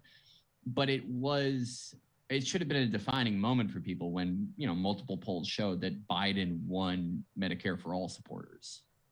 That should have been a tell that you know what what, what the regular non-voters that we needed what they were seeing was different from the world we thought they were seeing Mm. but And maybe what- those things what are did you read to into sync up that? a bit. What did you read into that? Ah, I mean, I I I I I read into it that they uh I, it's tough because like issue polling so stupid and it again I think it very rarely works but that you know with Medicare for all we thought we have this like amazing policy with this amazing succinct name and it's very identifiable but that maybe when people hear it they don't quite get what it is to the point that they're like, oh, Medicare, the thing that like Joe Biden does.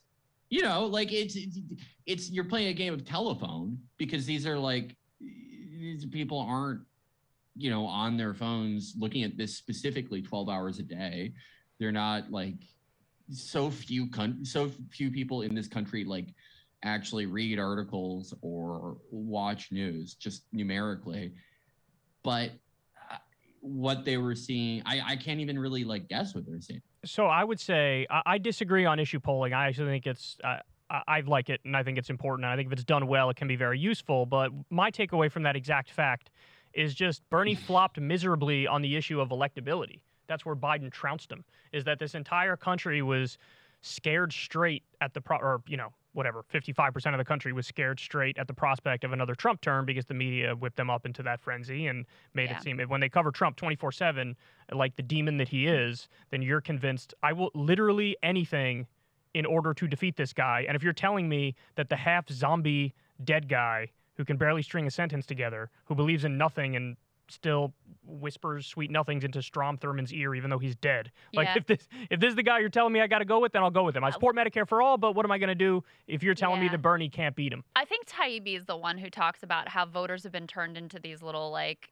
mini pundits trying to guess what like the, Right. you know Read midwestern steel worker is going to want in a candidate and um and also at the same time are sort of like nihilistic about politics and also don't really expect that uh, let's say i vote for the person whose policies i really like. Number one i've been persuaded that that person is going to lose and number two i don't really believe that even if they get elected it's going to make that much of a difference.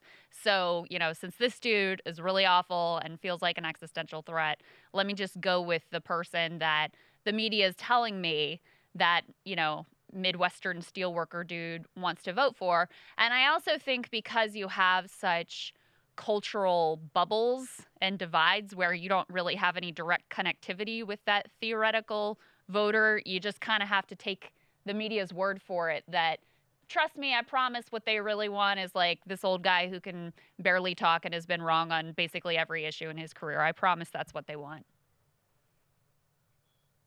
Did uh did either of you guys uh in like 2018 what, what did you think about Joe Biden like his his chances? Um, I thought he was going to get to to to trounce, son. I- I, thought tr- Trump would curb stomp him. oh, you mean in turn uh, in terms of his chances in a general election or his chances in the primary? Uh both. Both kind of. So I always thought he'd be formidable in the primary, um, just because he's the former vice president, because you know he could lay claim to the Obama legacy, and I know that that is still a very powerful thing in the Democratic Party. But I also had some insight into how bumbling his kind of inner circle is. I mean, he- the man is famously incompetent in terms of actually running an organization. And that proved to be true. It just, he didn't actually need an organization in order to win because once every other, once the sort of establishment exhausted every other potential candidate, and they were left with Joe, then, you know, everything flipped like that. So I, I definitely was hopeful during the primary. I thought Bernie really could pull it off this time. You know, the polls look so good. And Man, after Nevada. yeah, after Nevada, I was like, holy shit, it's really Yeah. gonna, it's really actually gonna happen. Oh, Um, but I always thought that Biden, even as pathetic as his poll numbers were and as pathetic as his team was and his performance in Iowa, he was also the only person who had any support from non white voters. So it just didn't make sense to me that there was any other candidate in the field that was even any potential threat in the primary.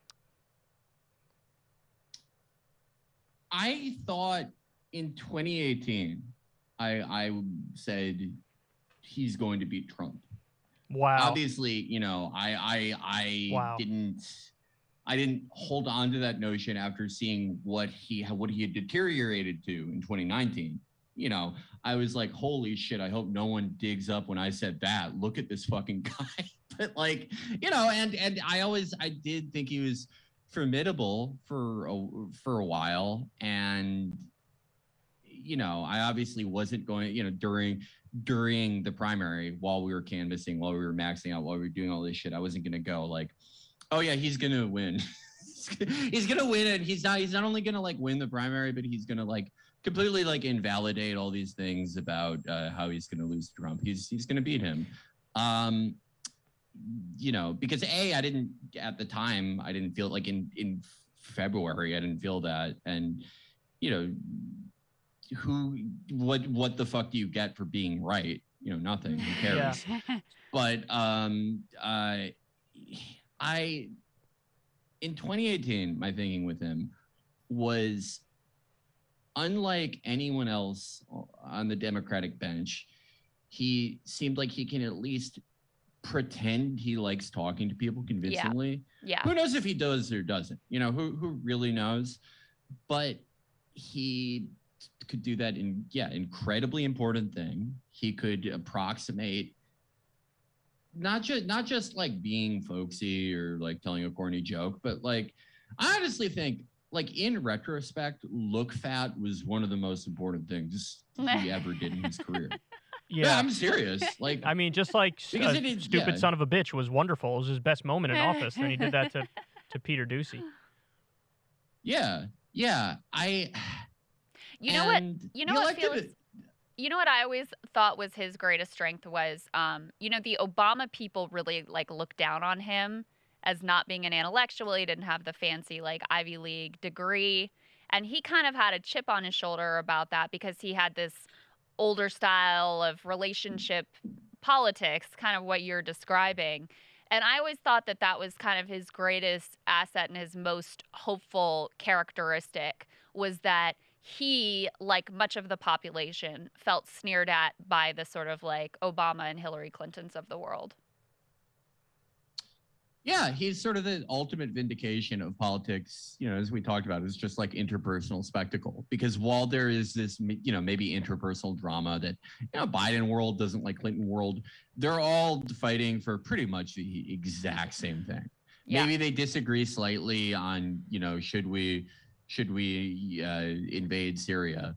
But for the it's they're really fighting for the exact same vision of the world. Uh, but the the thing that we identified with Biden and that we really narrowed in on after uh, the Afghanistan pullout is that you know I think there's a little bit with Democratic primary voters. I think that you're right with the Taibbi thing that they do turn into mini pundits because a Democratic primary voter that is that is a sicko. You know, I, I am one. I, I was one, so I, I, I can say that. But it, it is a sicko. Obviously, I, I think the shortfall comes from the non-voters that uh, the Bernie campaign failed to activate.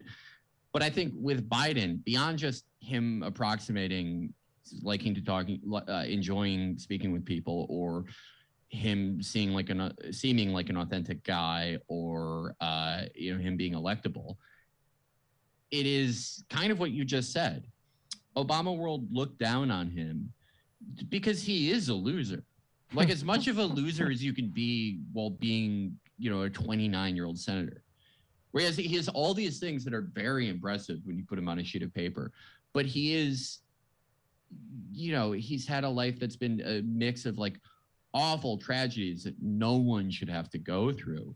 And then other things that are completely his fault, like fucking plagiarizing Neil Kinnock, being a punchline for two decades. Like, like going from being a 29 year old senator, this like handsome senator that everyone thought, or at least everyone in Delaware was like, oh, this guy's going to be president, to being probably one of the least respected people in the entire Senate for yeah. a really long time. Yep, that's right. And I feel like, yeah, I, I, I mean, who knows?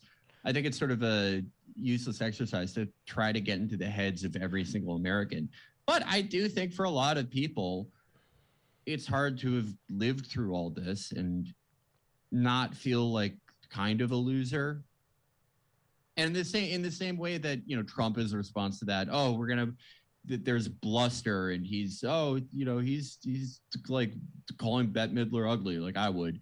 Uh, there with Biden, there's a similar thing where you're you're accepting that you lost, you fucking ate it, and this is the only guy that can get up there and be like, hey, we, we lost, fun's over. No one no one will ever believe Obama as a loser because Obama's never been on like the losing end of really anything in his life. So you know, not not in his professional life, rather. Yeah. It's hard to.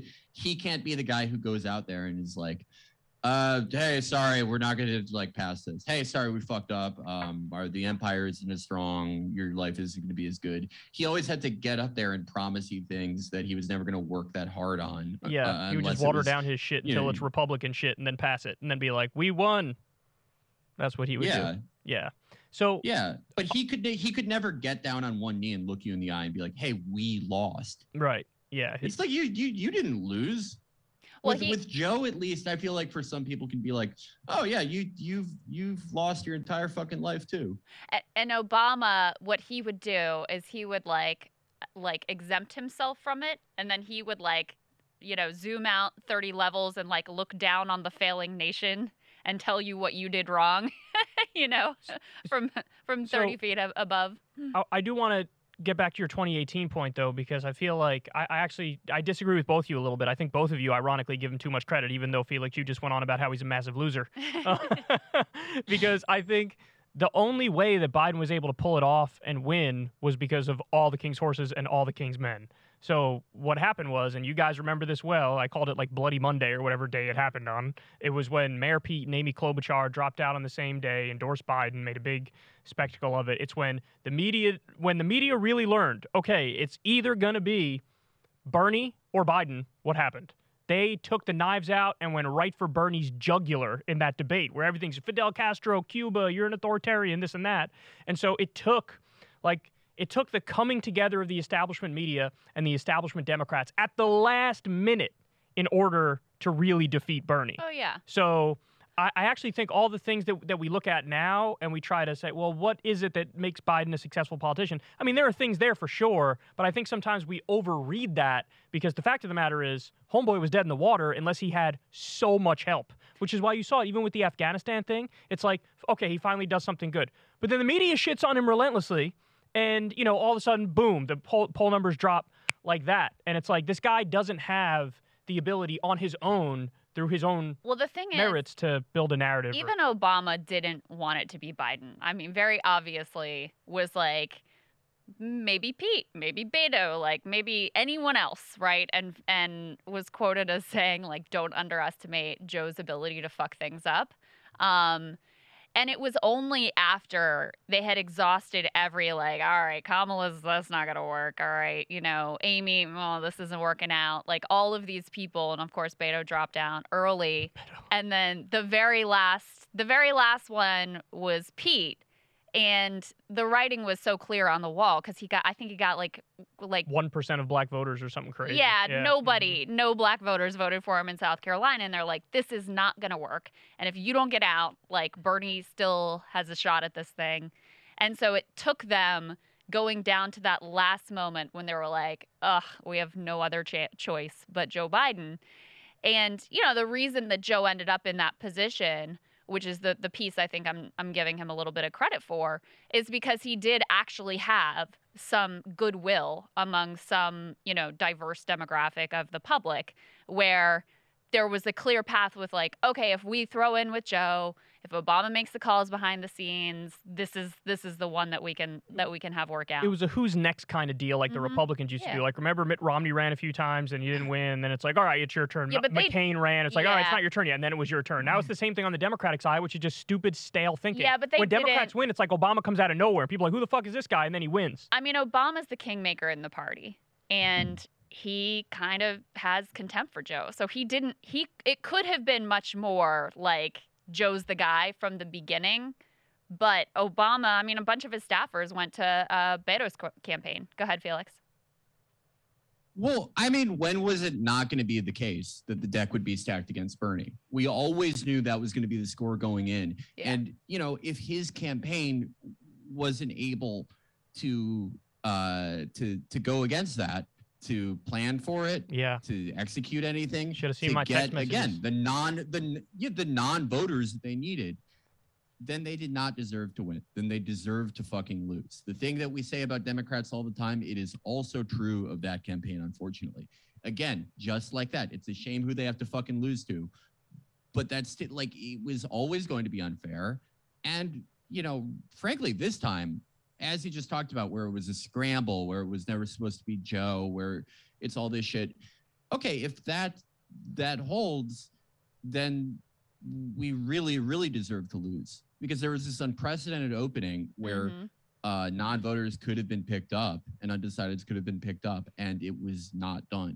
And at the end of the day, yes, you know, uh, these unprecedented things happen, and you know, stuff like white suburbanite South Carolinians rushing in to pump up Joe's margin. Uh, you know, Biden's base was actually like a, a lot whiter through that home stretch than the media really gave credit for. But at the same time, people selected him. More people selected him than the Bernie campaign was able to activate uninitiated people, which was they always knew, we always knew, you always knew was the only path. And Yeah. you know, we failed.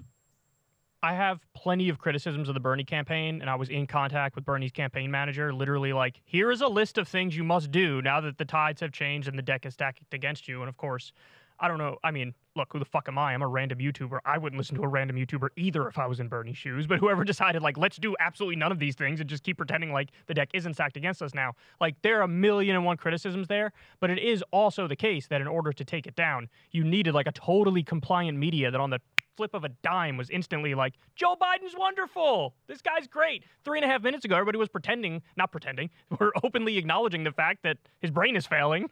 And then now all of a sudden it's like the man who could save us from Trump. And the only reason Biden won the general election, by the way, is because Trump became the perfectly distilled version of Donald Trump, which he dropped all of his pseudo populist tap dance garbage. Mm. And it just became like Fox News grandpa ranting in front of you every single night as a pandemic's ripping through the country. And he contradicts himself every seven seconds. And even then, They he still- barely he barely won. Biden barely won. That's the only reason why. And so Democrats now, you know, viewing looking at it like that, what happened? They did the Terry McAuliffe approach, uh, Terry McAuliffe approach going forward, which is like, let's just keep running against Trump, even though Trump's not even around anymore, because that worked with Biden, and of course it didn't work at all against Youngkin, Yeah. and so now they're you know they're going to get trounced in the midterms for that reason. Felix, how are, what are you, your go ahead. Oh no, um, no, it's it's very funny that they tried that against Youngkin. Uh, Yeah. literally a member of the Carlyle group. Like he isn't immediately recognizable to everyone in fucking Nova. Like they don't. They're like, no, I work with that guy. We, me and that guy made the hologram that hit the Pentagon together. Just kidding. My- that's- this joke does not reflect the views of uh, Kyle and Krystal. This is a joke. Parody. Um, yeah, but accusing McAuliffe couldn't Youngkin it McAuliffe couldn't hit him on that because he was an inv- himself an investor in the Carlyle group. and he also Isn't worked on the that- isn't Pentagon that thing. Fucking perfect. Too Isn't perfect. that fucking perfect? They both they're both doing the exact same strip mining private equity shit that should be illegal. It's perfect. But uh, you know, I would just say very quickly, Kyle, to what you said about Trump giving up the populist shit. I, you know, I agree with you. It's a stupid move. Same time, this is just like the, uh, you know, the the oh, the deck was stacked against Bernie. I mean, if it wasn't stacked against him, then it would not be the thing that it is. It wouldn't be the thing we recognize and the thing Mm. we knew it was going into it. Just like with Trump, yeah, if Trump was able to like stick to a coherent plan an entire time and not, you know, you know, as you correctly say, revert into Fox News grandpa, then he wouldn't be Donald Trump. That's who he is. That's who he always is. And he is like, he's, you know, not able to stick to stuff. He's, uh, he's at the end of the day like a conservative real estate guy. even if he does, even if he is like clever enough to, you know, say shit about Medicare and overdoses and all this shit while ultimately doing less than nothing. That's still who he is. And so he's always going to fuck that up, no matter what. yeah. That's true. That's What- true. What is your view of the the left landscape right now, and you know the possibilities that exist? You mentioned the sort of um, new uh, self respect that American workers have been able to have, which obviously is uh, essential to any sort of left project. Um, you know, on the other hand, uh, things are pretty grim here in DC, and Bernie is, you know, off the table now, and there's no clear successor candidate. So, how are you feeling about things? Uh, I really think uh, the yeah the main thing people should be looking at if they uh, want to feel a part of something and want to feel especially a part of something with some political valence is yes workplace democracy. That is that is what Americans have right now. Luckily, it is something that people are actually achieving success in. We've seen a lot of these Starbucks unions have been very successful. Uh, special shout out to the ones in Buffalo, New York, who were uh, canvassing at our show and won their election.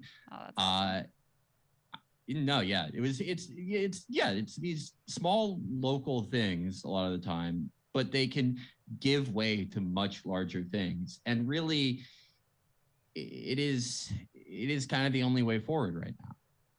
If you you know want to try again this vision of the Bernie 2020 campaign of activating the unactivated, this is kind of where it would have needed to start. Mm. Um, again, I'm I don't want to try and predict the future. No one's very good at it. And yeah, whatever you say, the God will find a way to make a mockery out of it one way or the other. But I I really am positive about that. And you don't have to take my word from it. You can, you know, listen to Matt Christman, who knows a lot more than I do. But he's positive about it. And Felix, do you think do you yeah, think because the that work on the sort of organizing front and the workplace democracy front hadn't been done before the Bernie campaign, do you think that that's part of what doomed it to failure? I don't really I don't know if that's what doomed it to failure because I think there is I mean, yeah, I don't want to Monday morning quarterback this too much because okay, the to create the best conditions to win, yeah, like 10 years ago, you would have had to like start organizing all these places. And I don't want to take away from what people on the ground did because canvassers, uh, people getting uh, voters registered did amazing work. They went to places in California that Democrats never fucking go to that might as well not exist to them, like uh, places that national Democrats won't even acknowledge, like Central Valley and registered people. And they did, people did amazing work. They worked their fucking asses off. And the people that we saw at every show, the people who drove across the country to do all this, uh, you know, it is things they should be very proud of, and these things that they will, they'll for the rest of their lives, they know they are able to do them. I want to make that very clear. Um, and you know, yeah, to create the best conditions to win, yeah, I guess like 10 years ago, they would have had to start doing that. Well, you know, unfortunately, a lot of those people were in middle school at that time. Mhm. Uh, so I don't, I don't want to, you know, tell them they, they blew too much of a shot. And I, I don't think we need like, I don't think we need 1960s level union membership, you know, for a Bernie style candidate to win in a national election. I don't think that's true. But I think that general type of thing where American workers and especially workers who fall into that category of the invisible worker, the, the workers that people do not like to usually think about. If they can be activated, if they can they, they have a voice, if they they have some power, then that is that is really one of the best things that a national candidate could have. Yeah, I think that's all true. Uh, I also think like a lot of a lot of the stuff about political victories, we could easily Monday morning quarterback like I do all the time, and we do all the time, and break down the strategy and the failures and this and that. But a lot of it just comes down to to timing and dumb luck. You know, like Pat Buchanan was Donald Trump before Donald Trump was Donald Trump. Pat Buchanan was Donald Trump in like the early 1990s, and his campaign just didn't hit because you know it, it wasn't the timing for that. Whereas with Trump coming off eight years of Obama, where there was a lot of you know promises, or at least promises people thought were there, and not much follow through on it, and you know the Democrats were uh, not up to speed on the real temperature of the country, and then Trump comes up, and it's just, just sort of like dumb luck plus the timing of it worked out in his favor because obviously he wasn't staffed with like a whole bunch of professional people who really knew what they were doing. It's like he tripped over his dick and fell into the Oval Office. And sometimes I feel like, you know, us in this business, sometimes we can overthink like, well, how exactly we're we got to dot this I and cross this T and do this thing and do that thing. And it's like, yes, you should, but also sometimes you don't dot that I or cross that T and you trip over your dick and end up in the White House or in a Senate seat or something, you know? Yeah, no, that is true. Um, uh, what do you what do you make of sort of the moves that Trump is making now and the likelihood that he will trip over his dick and end up in the White House yet again? Um, it's it's very fun. It's fun to watch for now because I do like I like how much he clearly hates uh DeSantis Yeah. for even taking like a small percentage of his spectacle. You know, at the at the end of the day, uh right place, right time, luck, all this shit. But, you know, why why was it Trump and not Pat Buchanan? Obviously, material conditions are the most important thing. But I think even if you put a prime Pat Buchanan in there at 2016, he eats it because he has no swag, he has no He- juice. He's, he's a little freak. That's, right. That's yeah. what. Yeah, Little he's- freak yeah, weasel. He's, yeah, no, he just he's unrecognizable to the people that he would need that Trump got. But uh, you know, to, to to that end, watching Trump now, like in his element, the thing that he actually likes doing the most, which is running for president, right. Yeah. you know, he's he's he's ha- he's having a blast. Yeah. I think it's going to be less fun for him, you know, when he actually does run. And again, I don't. I think just by virtue of everyone saying, "Oh, it's going to be Trump in 2024, it's going to happen," somehow, it- somehow, maybe it won't. The more that people say it, the less I believe it will happen. Right. Yeah. I know Hillary that's had that just- I know inevitability that's too. just a- right. Yeah, Right. I know that's a very stupid way to look at the world, but uh, It's not stupid. There's a the there's a logic thing- there. Yeah, I mean, I, I- I don't want to say like, oh, he's, oh, he's gonna have a fucking heart attack or whatever. I don't know what will happen. Uh, if I had to put money on it, I probably would. I probably would have a parlay that includes him getting the nomination. But I just there are a lot of silly inevitabilities if you look at the past six to ten years. Um, I I don't know. I obviously, if the election was held today, I think he very likely beats Joe Biden. But I mean, if if there's one guy who's very comfortable being underwater and floundering and everyone being mad at him, it's it's old Joe. And I don't think you can quite count him out either.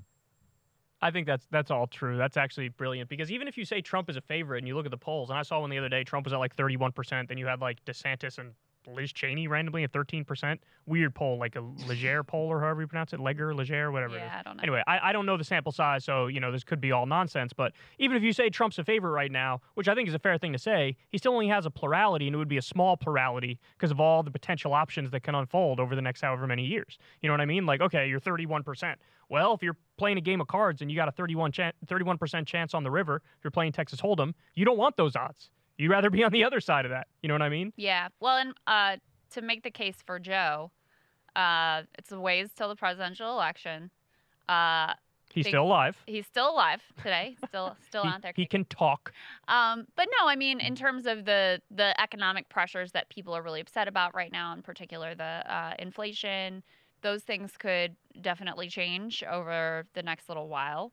Um, and listen, you don't discount an incumbent president. Um, Trump proved, even though he did everything that he possibly could wrong, to be very difficult to beat as an incumbent president. And every incumbent president is, you know, has an advantage going in, especially if economic conditions are looking a lot better. So, you know, through no doing of his own, it's possible that he ends up with a much more favorable climate than exists right now. Yeah. No, we, we we can never quite predict the future, and that should give uh, equal opportunity for horror and excitement. I don't know. Maybe some. Maybe maybe we get what I've wanted this entire time, which is like through you know for whatever reason like Joe at, like has a stroke that they can't really hide, and like yeah, tr- it would be hilarious if Trump like. if he's like one of the like 0.01% who gets like a vaccine complication and he like can't run and then it's it's like and then i don't know something happens to desantis like who are he just fucking eat shit and it's like mike pence versus kamala and 30000 people in the entire country vote in that election that would be like if it's that like their happens, relatives, yeah. Official members of the Democratic Party leadership. Low key though, that is definitely a possibility. Crazier things have happened. I mean, every election we had in like, you know, from the 1990s all the way up until Hillary versus Trump, it was, you know, John Kerry versus George W. Bush, Al Gore versus George W. Bush. Like those that's that's Mike Pence versus Kamala Harris. That's what that is. Like it's the same thing, you know? Yeah. Well, also, I mean, if you just look at the actuarial tables, it's not crazy the things that you're saying about maybe neither one of these guys is really Trump is gonna live forever. is really care what anybody able. You think so? He's gonna, he's gonna die He- today because I said thinks that. He thinks that as well. I think I did. Do you guys think that? Um, because I always wonder this. Sometimes I see him and I'm like, oh, he's he seems fine, and then other times you're not so sure. I think him having like COVID before he could have gotten the vaccine, I think that might have like really fucked him up. Mm, You know, he really fits the profile of someone who would be decimated by it. he does. That was the reporting from behind the scenes. They said that like when he went to the hospital, he had trouble breathing, that he was panicking. And he said, Mm. "You you know this because I you always used to tweet about Stan Chera when he was driving in the car. He's like, "Am I gonna go out like Stan Chera?" yeah yeah i don't know yeah like i think y- you know it's like any awful respiratory uh, illness. If it happens to like an older guy who maybe doesn't have the healthiest habits it can really uh, you know i don't want to say permanently but makes very lasting impacts. And maybe maybe this does prove too strenuous to him. Maybe he gets a uh, dante style ironic punishment and two years before uh, the primary he starts mentally deteriorating in the way that Joe does. Hmm. Who I- it would be great if they both mentally deteriorated and we had a debate where like they're just talking about all sorts of Joe's babbling about Mary Poppins. Trump is talking about hanging out with Whoopi Goldberg in 1992. like they're just all over the place. They don't know what they're talking about. I, I would just for the entertainment That's- value oh, to watch the decline of the empire in real time like that would be like fascinating. And then we'd all die. That's what I that's that's what I wanted so bad when they debated. Th- those debates were a real fucking letdown. You know, it, it wasn't. They didn't. they didn't let Joe have fun, which was unfortunate. There was no like, there was no no like, oh, I'm gonna go backstage and kick your ass stuff. Like there was no look fat, wanted. look fat moment in the Yeah. debates. I thought he was gonna call Trump fat once, and he never did, and it was uh, heartbreaking. And Trump was just like Badgering in the it first was debate. like, well, yeah, it was like, well, he was doing like, like he was phoning it in, kind of like he was just doing like greatest hits. It was like a Mm. paid club appearance for him. right. He was like, oh, people like it. People liked it when I was like kind of an asshole, but he doesn't really like do anything that interesting. It's like, no, people liked it. People liked it when you had that like lightning quick retort to Hillary where you're like, yeah, because you'd be in jail.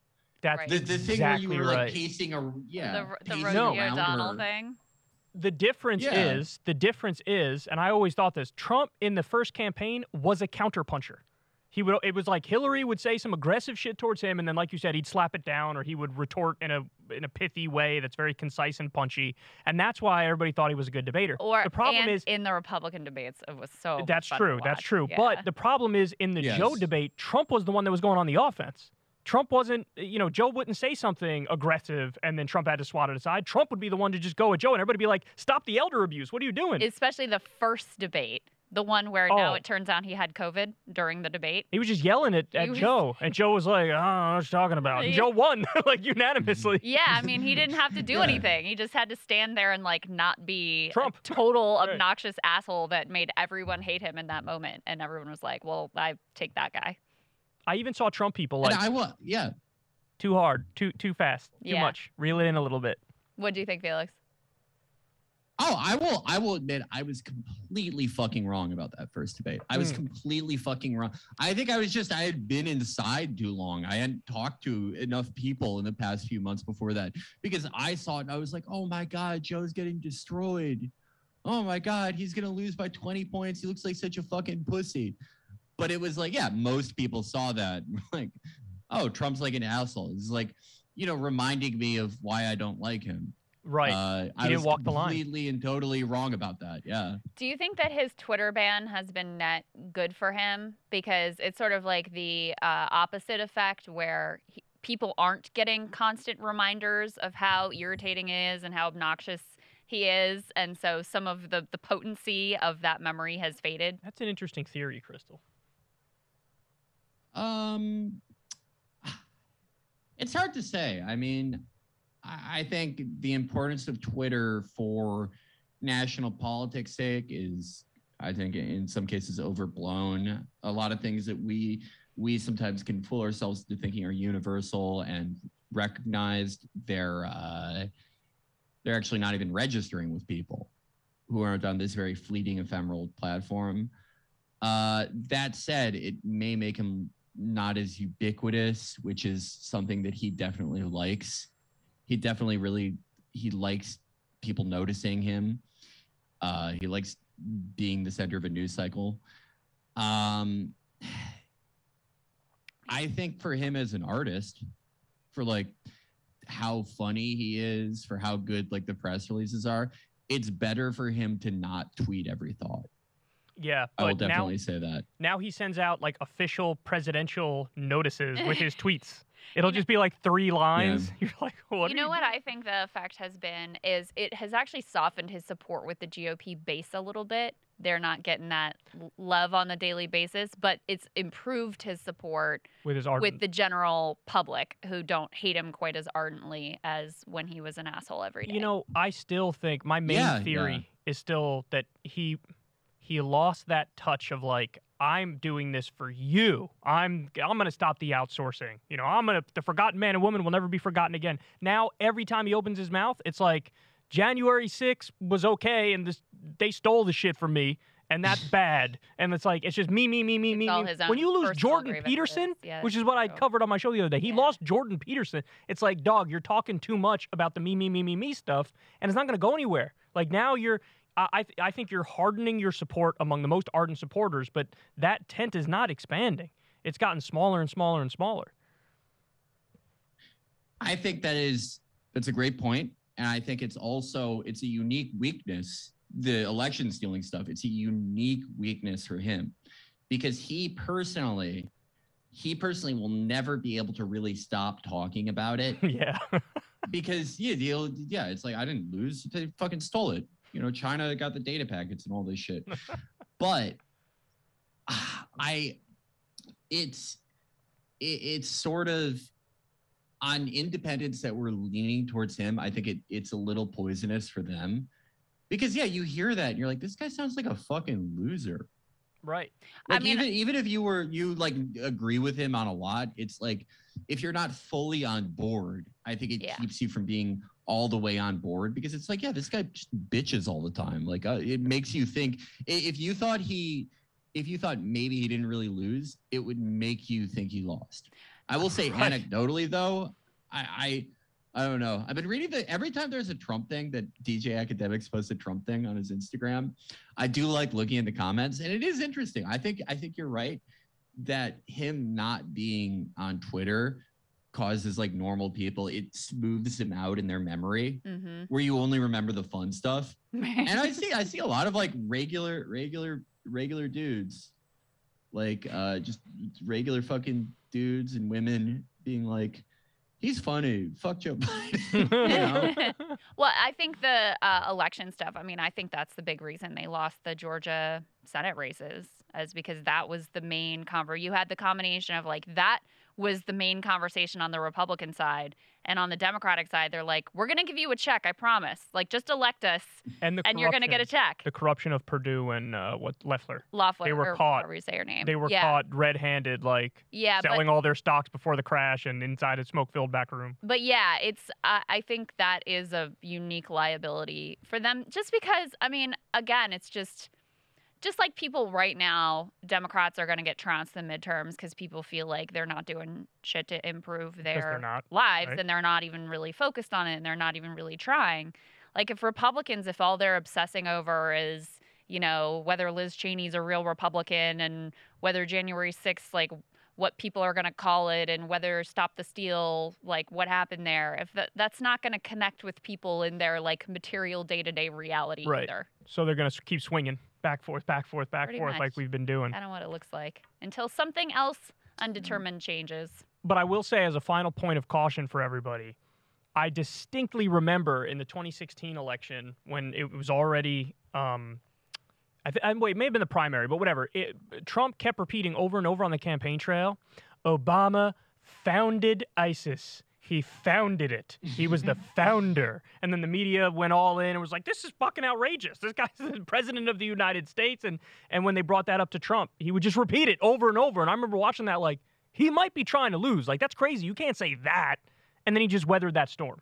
So, by the same token, it's possible with the January 6th shit that after a while, he keeps talking about it. The media keeps saying, oh, I'm offended. And then eventually people are like, all right, whatever, y'all disagree. And then, you know, like he could still weather that storm because I've seen him weather storms similar before where he says something equally outrageous and then it just doesn't land. Well, it's not like the competition he's facing is all that impressive. So he also has that going for him. To say the least. Mhm. Yeah. Felix, thanks so much for holy- joining us, man. Holy shit.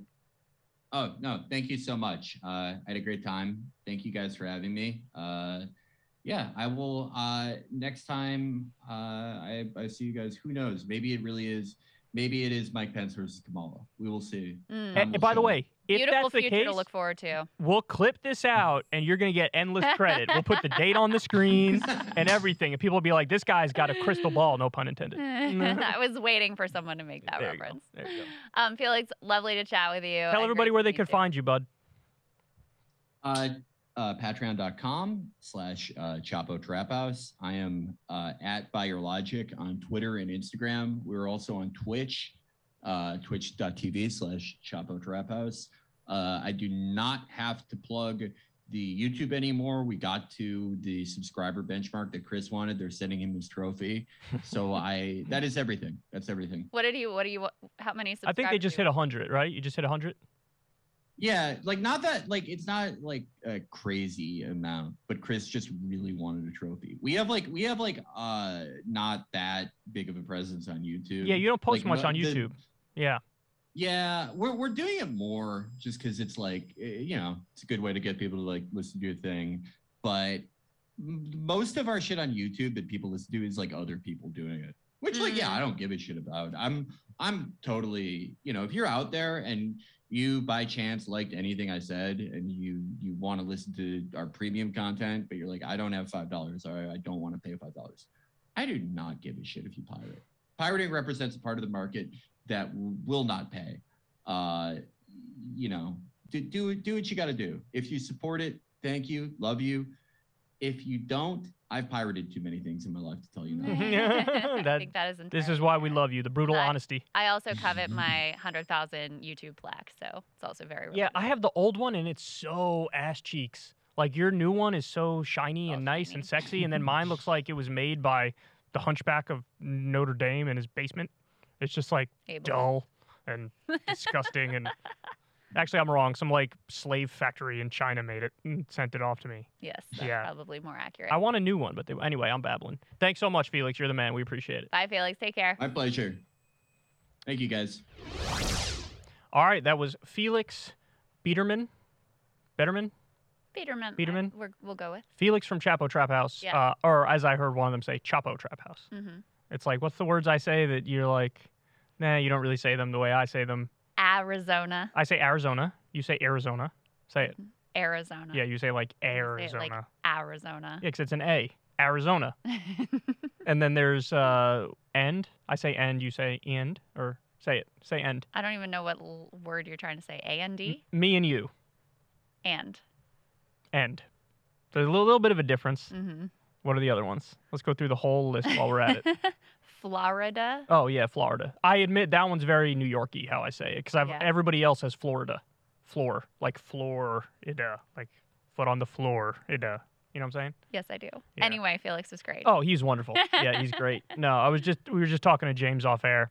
I feel a, a kinship with the Chapo guy, Chapo mm-hmm. Chapo guys because I'm just gonna be in my head now the whole time because um they're they're generally viewed. I don't know if people mean this in a pejorative sense or not. I certainly don't, but they're viewed as like dirtbag left, yeah. right? I And- don't know what, if the origin of that term was originally pejorative, Yeah, but they sort of like claimed it. I That's what I'm saying. I don't idea. know what the etymology of it is, Yeah. but all I do know is I've always felt a kinship with them because if they're like dirtbag left, I've always been like dirtbag left aligned, like semi dirtbag left. I still got the nice button down shirt, the nice jacket, but as James pointed out, I'll also randomly say the word ass cheeks on air as I'm talking. So it's sort of like a mix of that. So I've always liked, loved, you know, his commentary. I've always loved their podcast.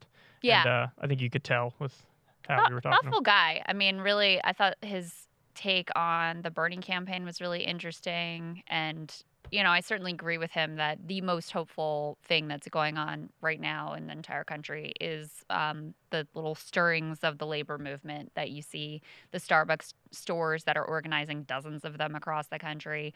Um, and of course, we see the reaction from the corporate powers that be firing those organizers and doing everything they can to uh, to nip that in the bud and extinguish that flame. But you do have a younger generation that doesn't have a lot of direct experience with unions, but has a lot of um, interest in and approval of, and you know, uh, sort of values alignment with the union movement. That's something that you could really, really build on.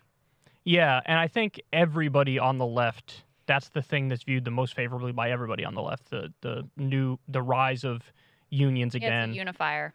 It is a unifier, and we need a lot more unifiers because unfortunately, and you, look, it might be a byproduct of just the internet age that now everybody's factionalizing at each other's throats, and it's you know everybody hates everybody else for this reason or that reason. And it's kind of amazing to me how few people can just try to look at it more objectively and say, let's just stop.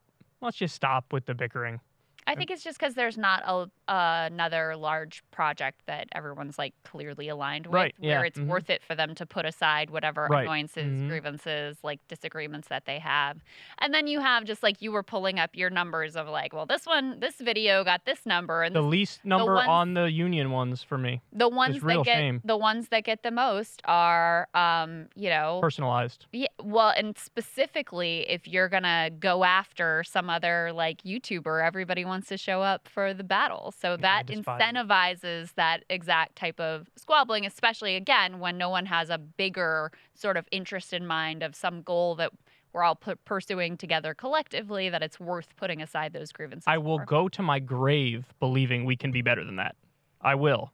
And I try my best to to not, you know, I'm not perfect. Nobody's perfect, but I try my best to not engage in that type of stuff. I'll talk to somebody if they disagree and we can work it out. Yeah, you and Vaush had a good exchange on Ukraine, for Yeah. example. It, exactly. And, you know, we still disagree. That's fine. But, like, if you're going to make political change and you can't have two people who are ideologically similar enough, like me and him, to just have a conversation, Right. you're not going to make political change. This we- Right. this used to be considered obvious. Now all of a sudden, I'm the one with the controversial view when I say that.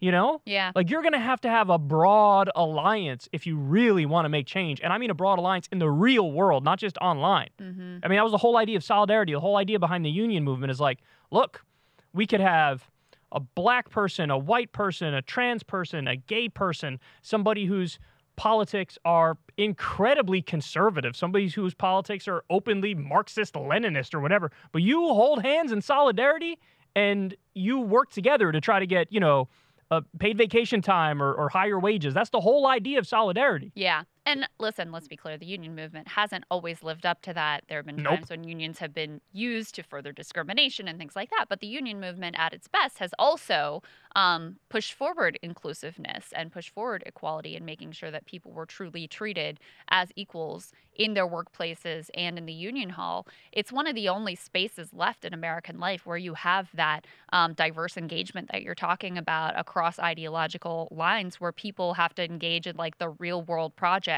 of how do we help each other make sure that we're being treated with dignity, that we're being kept safe, um, that we, you know, have sort of like basic human rights in the workplace. That's one of the only remaining spaces in American life where that type of engagement occurs, which is why it's so incredibly important and why it is also such a radical threat, just the values of it to the direction that America has been going in for a very long time. So I think that's why we all see so much like little glimmers of hope there, even as, my God, the landscape is so incredibly difficult. Starbucks demonstrating it right now with their union busting tactics. And even after you get a, you, you know, vote to form the union, then it's a whole other challenge to get the company to engage with you in good faith on a contract and to be able to win a contract.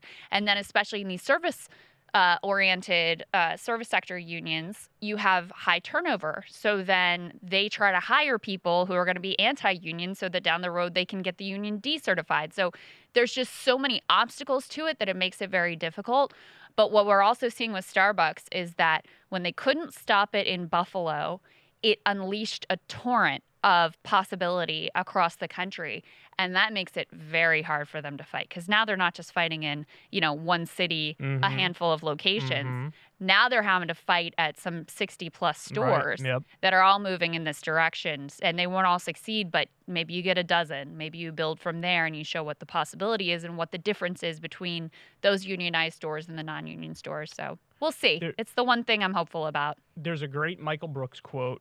It's I I'm gonna butcher it, but tell me out if you remember it.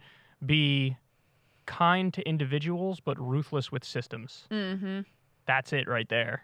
That's it. yeah So like, yes, take on, you know, the corporate structure and and the forces that are genuinely holding everybody down, all working people down. But in terms of other individuals, should have nothing but sympathy. And I, don't say mind being- purity of policy versus purity of character. I- Yeah. pu- purity of character, I don't care. Right We're all stupid. We're all idiots sometimes. right We're Well, all dumb. or sometimes so i don't mind being ruthless with the people who are keeping those institutions in place I think he means the same. We mean the same thing. He means the same thing. Yeah. If somebody's an individual who's a literal representative of that ruthless system, then yeah, But the other thing is, like, um, you'll see this employed, this tactic employed as a way to undercut or undersell any little, um, little glimmers of progress that are made.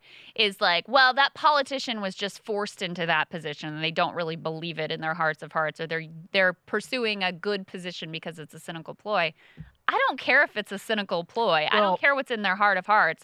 All I care is if they're ultimately being pushed to do the right thing or they find it in their best political interest to do the right thing. That's fine. That's the way you have to treat these politicians. true, but also actions speak louder than words. Because on paper, Gavin Newsom was saying all the right things about oh, Medicare Oh, of for all. course, But yeah. the fact that he was taking all of that money from the for-profit health insurance companies led to him not following through on the thing he was unequivocal about. Yeah, I'm not So- talking about words. I'm talking about action. You're talking about action. Yeah. Okay. So it's like they got to say the right things, but also not be totally bought and owned by the same forces that are destroying everything. Mhm. Which 100%. unfortunately is rare as an albatross in today's day and age. But Indeed. I guess we're working on that. And bottom up with the union movement is the way to do it. Anyway, guys, uh, we love you. I enjoyed the conversation today. I thought it was great. Uh, if you like this show, if you support what we do, go ahead and check us out on Substack. Five dollars a month gets you the video of the- of the show, and you get it a day early. You could also just sign up on Substack for free and get the audio as soon as it drops, which is a day later. Uh, big thank you to Piper for all the newsletters, and big thank you to uh, everybody who already is a, a paying member. We really appreciate you guys. Remember, we don't take a single penny from any other source for this show. There's no Yeah. we could read ads if we want like every other podcast. We actively decided not to do that. We don't even have any pre-roll ads or post-roll ads. When we upload this thing on the private link to YouTube, we literally click off the monetization. So we're not making any other it's all funded through you guys and we love that. So thank you from the bottom of our hearts if you are somebody who's, you know, part of this experience with us. We love you guys and we'll talk to you soon. See y'all next week.